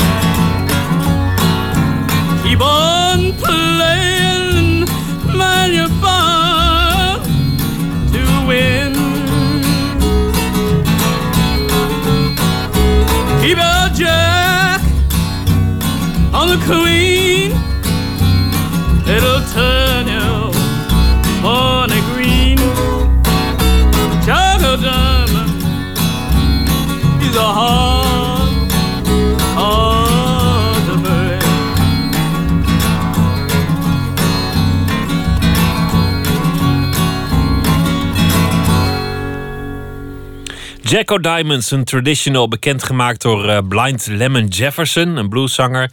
Dit keer de versie van zangeres Odetta uit 1956. Nooit meer slapen. Vandaag was het zover de officiële lancering van Drawing the Times, een internationaal platform voor de getekende journalistiek. Grafisch journalisten en cartoonisten zetten daar achtergrondverhalen op in eh, stripvorm, als reportage, sketch, infographic of gewoon als cartoon. Botte Jellema is nachtcorrespondent. Hij was bij de lancering. Goedenacht, eh, Botte. Hoi Pieter. De journalistiek bedreven door eh, tekenaars in plaats van journalisten. Ja, Ja. Wat, wat is eh, de gedachte? Wat vind je ervan? Nou, ze zeggen van eh, eh, sommige vormen van eh, sommige verhalen... Die, die lenen zich eigenlijk bij uitstek voor een soort getekende vorm. Dus ze pleiten niet zozeer tegen journalisten... als wel voor vooral deze vertelvorm. De meest bekende van die vertelvorm... die zien we misschien wel bijna dagelijks. Dat is namelijk dat, in, dat we kennen van de rechtbanktekeningen. In onze rechtbanken daar mag niet gefotografeerd of gefilmd worden. En daarom hebben ze die, altijd die tekeningen... die beetje sepia-tekeningen... die we van het journaal bijvoorbeeld eh, kennen en in de krant kennen. Maar goed, het, zijn, het is non-fictie. Waar gebeurde verhalen? Eh, die worden dan al langer getekend. Waarom moest deze site er komen? Nou, om die verhalen een beetje te verzamelen eigenlijk. Ze willen, die initiatiefnemers, eh, dat genre wat steviger op de kaart zetten. Ze zeggen op hun eigen site van, nou, kinderen leren lezen en schrijven op school. Maar de, de visuele expressie, die blijft eigenlijk een klein beetje achter. En dat terwijl nu deze wereld van ons om ons heen eh, eigenlijk steeds een beetje visueler wordt. En ehm, dat willen ze eigenlijk een klein beetje beter op de kaart zetten. Nou, Drawing the Times bestaat niet alleen op internet. Ze willen ook projecten daarbuiten opzetten. Dus bijvoorbeeld eh, te werken met kranten, magazines, eh, op scholen en universiteiten dingen te doen, op festivals aanwezig te zijn. Maar vandaag dus in de eerste plaats vooral eventjes eh, die website die officieel geopend werd in het eh, Persmuseum in Amsterdam. Ehm, strip, eh, zo zeggen ze, is een hele goede manier om dingen in verhalende vorm te vertellen. Zo stelt initiatiefnemer Eva Hilhorst. Omdat je de lezer echt kunt meenemen in je verhaal. Als je een strip leest, dan zit je echt midden in het verhaal. Het is heel persoonlijk en je voelt je, je, voelt je persoonlijk betrokken bij wat er verteld wordt. Hoe komt dat? Ik denk dat het ermee te maken heeft dat het eh, een eenvoudige manier is van, van tekenen. Dus eh, daardoor kun je jezelf veel beter inleven. Als het heel ehm, realistisch is, dan heb je het idee dat het over iemand anders gaat. Maar als het vrij eenvoudig is getekend, dan kun je ook jezelf daar heel goed in verplaatsen. Nou, dat fenomeen, jezelf erin goed in kunnen verplaatsen, dat is ook bekend van bijvoorbeeld de strip Kuifje. Kuifje zelf is vrij eh, gestileerd getekend, terwijl andere personages in die strip eh, veel beter en gedetailleerder zijn uitgewerkt. En zo lukt het dan dus om eh, voor iedereen om zich beter met Kuifje te identificeren. Nou, Iets anders is eh, wat je kan doen met abstracte gegevens, zoals nou ja, noem maar eens wat CO2-normen, dat soort dingen. Eh, die kun je ook inzichtelijk maken met eh, tekeningen. Dan heb je het dus eigenlijk een klein beetje over infographics. Maar Eva vindt dat de stripjournalistiek de infographic verder kan brengen. Eh, ja, een infographic eh, ingebed in een persoonlijk verhaal. Dus je, je hebt eh, cijfers en, en data gekoppeld aan iemands persoonlijke verhaal. Waardoor je je als lezer veel beter ertoe kan verhouden. Al die percentages, dat, zijn gegevens waar je eigenlijk niet zoveel mee kunt. Maar als je het koppelt aan een wenselijke situatie, dan kan je, dan kan je de verhouding veel beter begrijpen. Je noemde al de bekende rechtbanktekening. Dat is eigenlijk precies wat ze willen met Drawing the Times. Ja, precies. En dan dus ook buiten eh, de rechtbanken. Er was bij de presentatie ook een rechtbanktekenaar aanwezig. eh, een vrij bekende, eh Alois Oosterwijk. Die tekent voor het ANP. Eh, hij laat ons eigenlijk dus al jaren zien... wat camera's niet kunnen of mogen vangen. Ja, daar hebben we ook een enorme hekel aan. Aan camera's. Wat ze hier zeggen is van, er zijn veel meer plekken waar eh, eigenlijk geen camera's mogen komen. En dan is het gewoon een buitengewoon goed idee om daar Nou, tekenaars op af te sturen. Ik had het net toevallig eh, met, met Stijn erover, eh, een jongen die dit ook organiseert. Dat ik, mijn, dat ik mijn moeder in de tijd heb getekend toen ze eh, eh, stervende was. En eh, ja, eigenlijk vrij intieme dingen eigenlijk. Maar gelukkig is mijn familie eraan gewend dat ik eeuwig een schetsblokje bij me heb. Maar eh, ja, daar mag ook eigenlijk geen journalist bij. En dat, dat, eh, daar kun je eigenlijk, het zijn geen opgesmukte tekeningen eigenlijk. Je tekent gewoon wat je ziet. Er zijn natuurlijk heel veel dingen die je, die je niet kunt laten zien of niet wil laten zien. Eh, De, de plek van een ramp bijvoorbeeld, of, of een begrafenis. Dat wordt ook nooit heel eh, chic gevonden. Maar we leven in een beeldcultuur, dus we willen uiteindelijk wel iets zien. Dat zou je dus met tekenen kunnen oplossen. Nou ja, dat is, dat is nou zo'n voorbeeld. Ehm, dit werd ook een klein beetje geïllustreerd door eh, Jules Cali. Hij noemt zichzelf eh, comic journalist. Eh, hij heeft journalistieke reizen gemaakt over de hele wereld. En reisde daarbij ook door de Arabische wereld. En hij zei dat hij ondervond dat camera's daar echt een heel raar effect hebben op wat er gebeurt op straat. Mensen gedragen zich ineens heel anders, willen niet voor die camera verschijnen, of juist heel erg wel. En beginnen dan boos te worden, bijvoorbeeld. Al die dingen. Ehm, hij zegt. En dan legde ik mijn camera aan de kant. Eh, De, de telefoon zit tegenwoordig ook al camera's op. Zei van die- dat deed ik aan de kant. En dan pakte ik mijn tekenblok. En hij zei dat ver- verandert ineens de hele sfeer. Want dat tekenblok dat wekt juist heel erg veel sympathie op. En zo zegt hij, lukte het hem om eh, een heel ander verhaal op te tekenen. Letterlijk dan dus ook. Ehm, nou, er was vanmiddag ook een paneldiscussie. Eh daar zat onder andere ook Alexander Pleiter. Die, dat is een eh, lector journalistiek en innovatie aan de Fontys Hogeschool in Tilburg. Dus journalistiek docent dus. Eh, hij zegt van, ja, die getekende journalistiek... Dat, een, dat is echt een andere manier van verhalen vertellen... en dat voegt wat toe aan het journalistieke landschap. Dus vroeg ik hem of het niet een plek zou moeten krijgen... op de journalistiekopleidingen. Als ik kijk naar onze opleiding, is het allemaal eigenlijk heel erg tekstgericht. Dat is ook het eerste wat je leert. Nieuwsberichten schrijven, langere eh, artikelen vervolgens schrijven, interviews schrijven. En eh, tekenen komt bij ons op de opleiding eigenlijk helemaal niet aan de orde. En dat zou eigenlijk best wel een goede toevoeging zijn. Of dat gaat gebeuren, weet ik niet. We zijn wel heel, heel erg veel bezig met innovatie. Dus we moedigen het ook aan dat studenten aan de slag gaan met andere vormen. Dus ik zou het heel erg leuk vinden als de studenten denkt iedereen die natuurlijk. doen. Ja, precies. Maar nu denkt iedereen natuurlijk meteen aan tablets en iPhones en, en alles wat met eh, computers te maken heeft. Maar misschien niet zozeer met potloden. Terwijl dat zou best ook innovatie kunnen Ja, zijn. dat, ja, absoluut. Dat vind ik ook. Eh, je hoeft, eh, als het om innovatie gaat, helemaal niet per se te denken aan nieuwe technologieën. Je kunt ook juist aan nieuwe toepassingen van oude technologie eh, denken. Zoals inderdaad een potlood en een kladblok. Nou ja, dus misschien in de toekomst ook tekenen als eh, vak op de school voor journalistiek.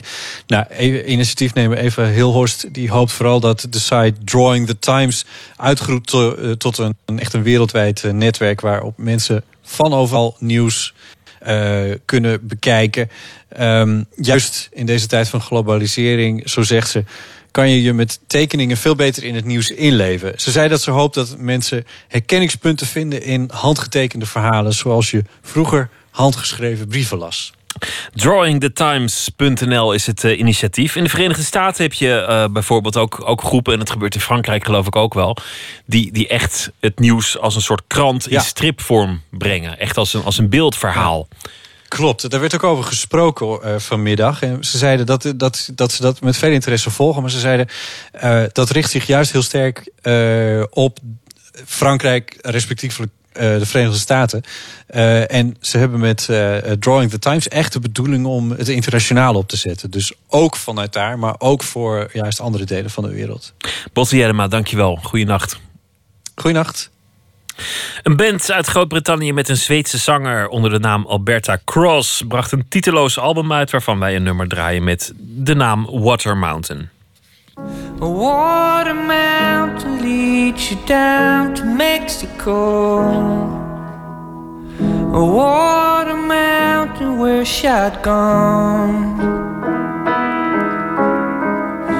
My, oh my, if there was ways to get along. Oh Lord Almighty, wish I'd Staring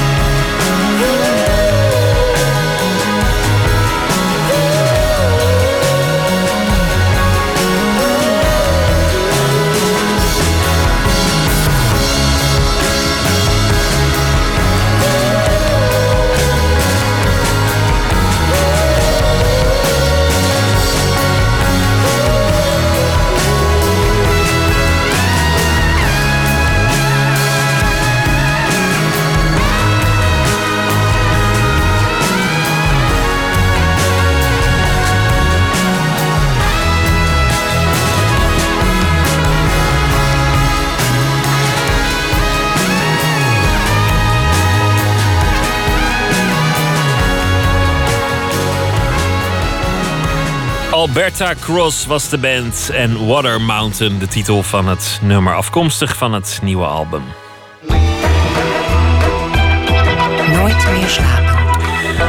Op NPO 2 te zien eh, de nieuwe film van Frans Bromet. Welkom thuis is de titel. Bromet werd vooral bekend vanwege de 75 afleveringen van het programma Buren. Waarin hij buren die ruzie hebben op de voor hem kenmerkende wijze interviewt. In Welkom thuis gaat het over zijn eigen conflicten en ruzies. Maar hij blijft niet alleen dicht bij huis. Matthijs Deen zocht Bromet op.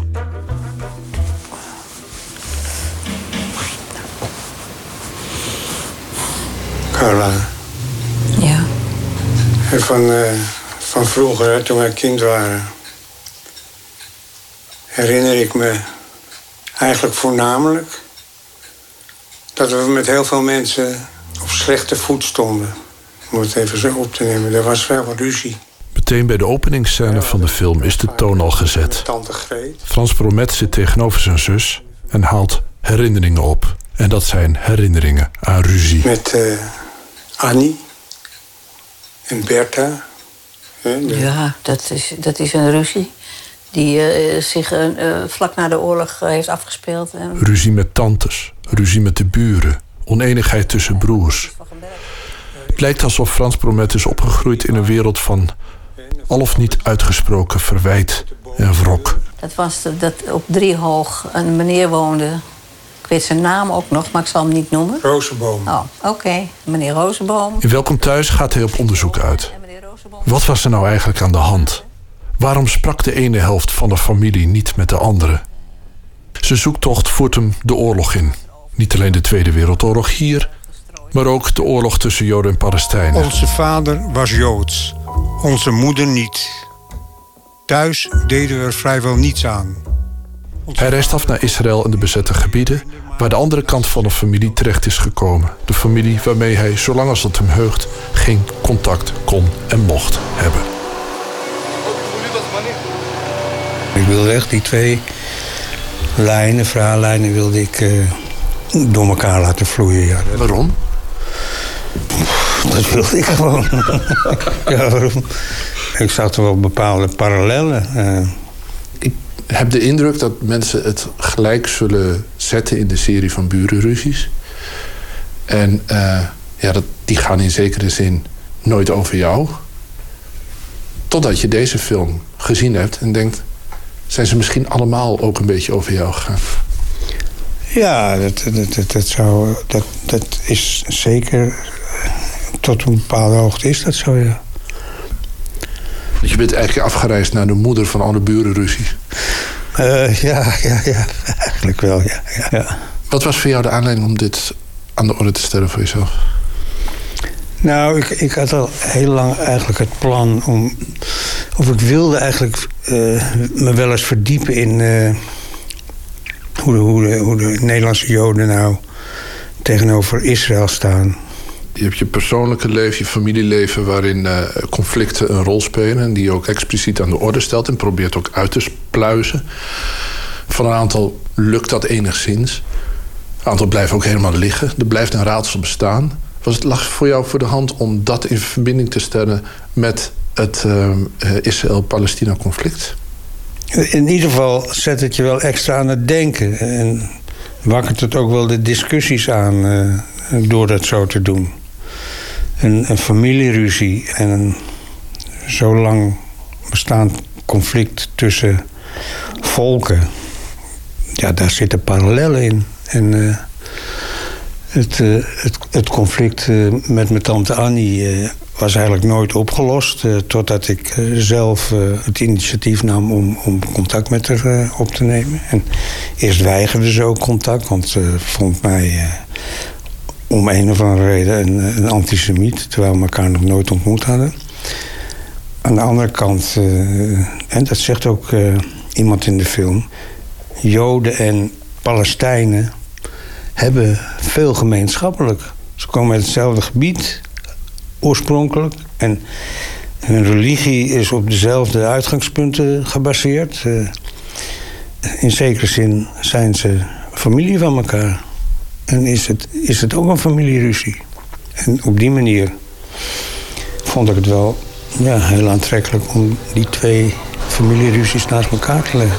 Met de Arabieren. Ze zijn alle twee afkom afkomelingen van uh, Abraham. Dus juist het feit dat juist Palestijnen en Joden helemaal met elkaar overhoop liggen... en dat het soms uitziet alsof het onmogelijk is om met elkaar uh, uh, te leven... het zou precies andersom moeten zijn. We zouden eigenlijk meer broederschap moeten voelen eigenlijk... Eh, zowel van afkomst en ook van godsdienst en, en alles, en gewoontes en taal, eh, dan met el welk ander land eh, of elk volk ook. Eh, dus dat is een beetje een droevige situatie. Dat, het is een beetje ruzie in de familie, nog maar zeggen, wat dat betreft.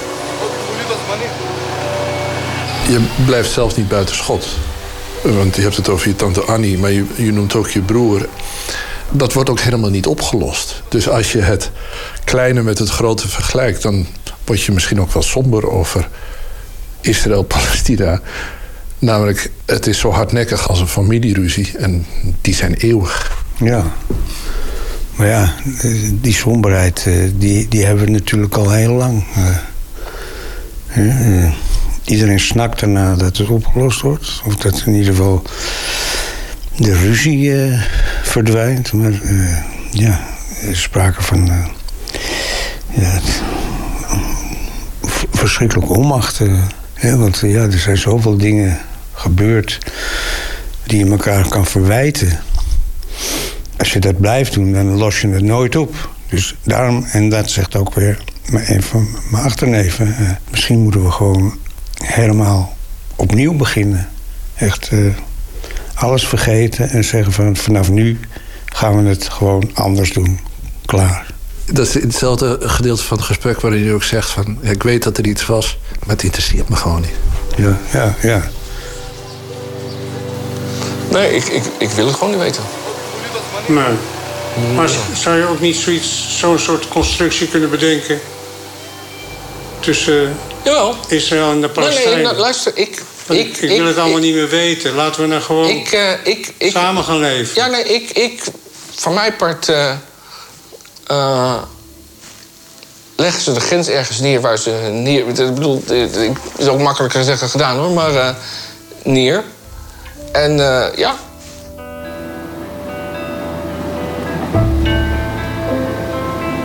Dat vond ik wel mooi. Uh, van, ja, je kan je er wel vreselijk in gaan verdiepen, maar daarmee los je eigenlijk niks op. Nee. Dus ook, ook heel veel burenruzies zijn onoplosbaar en kan je alleen maar oplossen doordat een van de partijen gaat verhuizen. Maar ja, in Israël kan dat niet. Ja, uh, misschien dat uh, de Joden hopen dat, uh, dat de Palestijnen gaan verhuizen. Maar dat gaan ze niet doen. Die blijven daar. Dus ja, op die manier is het onoplosbaar. Het was natuurlijk leuk geweest als je nu gezegd had van ik, heb, ik ben nu zo lang met burenruzies bezig geweest en ik, ik weet nou hoe het zit. Ik wil, als mensen nou dit en dat doen, is het opgelost. Nee, dat is niet zo. Nee. Nou ja, dus er zijn natuurlijk wel heel veel mediators uh, inmiddels. En uh, ik neem aan dat er wel eens iets wordt opgelost. Als je naar programma's De Rijdende Rechter kijkt, dan, dan spreekt die, uh, die zogenaamde rechter zijn oordeel uit. Maar je ziet gewoon aan die mensen dat ze het niks vinden. Ja, dat ze met enorme tegenzin dan maar uh, het accepteren. Maar in het programma krijg je niet te zien hoe het daarna verder ging met die ruzie. Het grootste raadsel is natuurlijk je broer. Je kiest het voor om, om het aan de orde te stellen. Je kiest er niet voor om te vertellen wat er aan de hand is. En uiteindelijk blijkt het te laat. Niet alleen tante Annie sterft tijdens het maken van deze film, maar ook mijn broer, die drie jaar jonger was. Zijn familieleden lichten ons hier niet over in. Wat ik ze verder niet kwalijk neem, maar de mogelijkheid om uiteindelijk nog afscheid van hem te nemen, wordt ons wel ontnomen. Maar zou ik echt naar zijn begrafenis gegaan zijn als ik wel op de hoogte was gesteld? Ik betwijfel het. We hebben elkaar tientallen jaren niet meer gezien of gesproken. Uh, het is nooit uh, ruzie geweest of zo. Uh, het, is, het is tamelijk raadselachtig. Ja, wat ik, wat ik ervan kan zeggen, wat ik er verder over uit kan leggen, is dat mijn broer op een gegeven moment met mijn moeder heeft heel rigoureus heeft gebroken. En uh, nou ja, dat, dat, moet hij dan zelf weten. Maar mijn moeder had er wel ontzettend veel verdriet van. En ik vond, ik vond het wel te extreem. Uh, ik, ik, ik kan me wel voorstellen. Kijk, mijn moeder was nou ook nog niet. Uh, ja, iemand waar je nou heel veel mee op had. Dat had ik ook niet. Maar om iemand zoveel verdriet te doen, dat vind ik onnodig. En dat, ja, dat is toch wel iets wat ik hem verweet. Merk je dat mensen om je heen antwoord hopen te krijgen op de vraag... waarom heeft die Bromet zich met burenruzies bezig gehouden? Het heeft er wel iets mee te maken natuurlijk. Hè? Want, uh, ja, dat heb ik in mijn jeugd meegemaakt. Dat, dat, dat is ook wel waarschijnlijk wel enigszins bepalend geweest... Voor hoe een kind ja, daarmee omgaat. en, en later draag je dat gewoon waarschijnlijk met je mee. Dat gaat allemaal niet erg bewust, maar... Uh, het, het, kan er heel goed mee te maken hebben, ja. En hoe is dat uiteindelijk opgelost? Of is dat gewoon dat een van de twee verhuisd is? Uh, ja, wij zijn verhuisd, ja. En toen was het opgelost? En toen was die ruzie opgelost, ja. ja. Maar ja, dan komen er weer andere ruzies. We hebben toen in het volgende huis geen burenruzies meer gehad, hoor. Nee.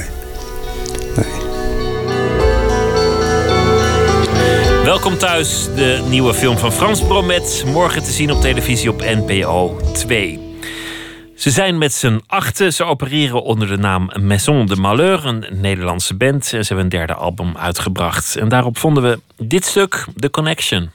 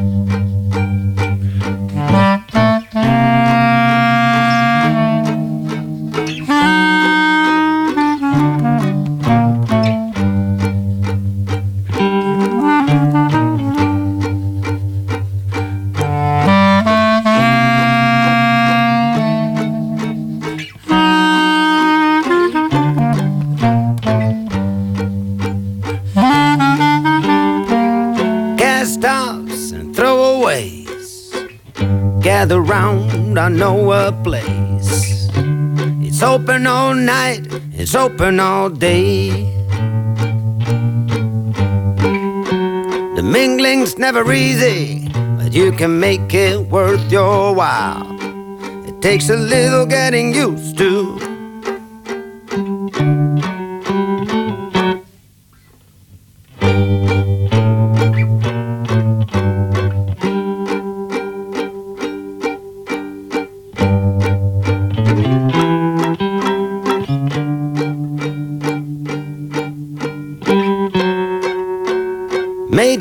Malfunctions, minor repairs. There are fine spun souls everywhere. Emotional Godzillas, translucent styles. It takes a little getting used to. The connection is fragile.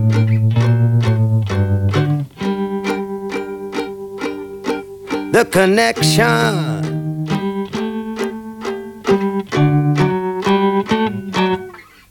Is fragile.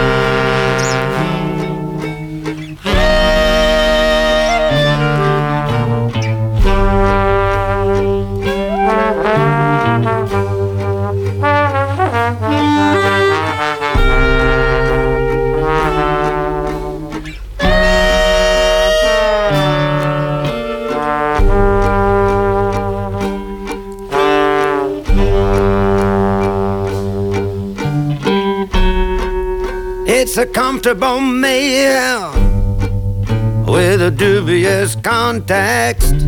Prototype for what comes next.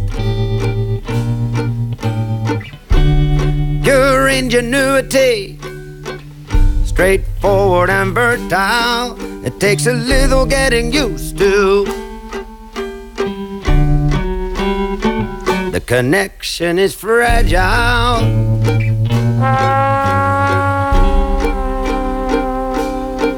The connection.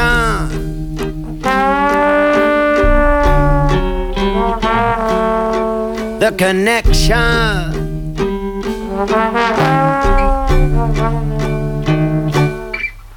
Is fragile.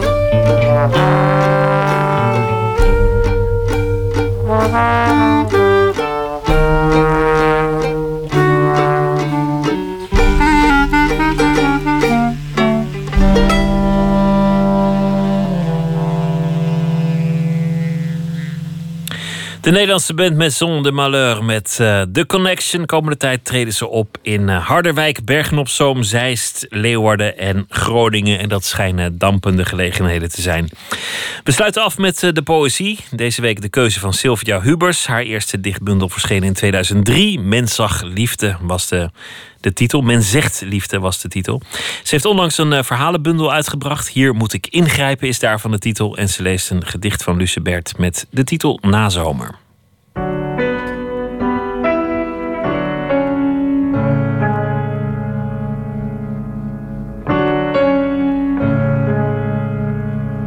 Een gedicht van Lutjebert. Toen ik net op kamers woonde, had ik een mooie grote poster met het gedicht Nazomer van Lutjebert. En ik werd daar altijd heel blij van. En nu nog steeds, dus al heel veel jaren later, vind ik het altijd nog heel fijn om het te lezen. Het blijft fris en mooi raadselachtig. Het komt uit van de afgrond en de luchtmens. Nazomer. Ik heb in het gras mijn wapens gelegd. En mijn wapens gaan geuren als gras. Ik heb in het gras mijn lichaam gelegd. Mijn lichaam is geurig als hout, bitter en zoet. Dit liggen, dit nietige, luchtige liggen, als een gele foto liggend in water, glimmend gekruld op de golven. Of bij het bos, stoffig van lichaam en schaduw. O grote adem, laat de stenen nog niet opstaan. Maak nog niet zwaar hun wangen, hun ogen kleiner, gebrilder en grijzer. Laat ook de minnaars nog liggen. En stilte zwart tussen hun zilveren oren. En ach, laat de meisjes hun veertjes nog schrikken en glimlachen. Het uh, gedicht van uh, Lucebert met de titel Nazomer, gelezen door Sylvia Hubers. En dit was Nooit meer slapen voor deze nacht. Morgen komt de documentairemaker Sunny Bergman op bezoek. En uh, nou, we gaan het over heel veel dingen hebben. Voor nu een hele goede nacht, morgen een hele leuke dag. En zometeen op NPO Radio 1 Top Radio met Kees Dorrestein. Goeienacht.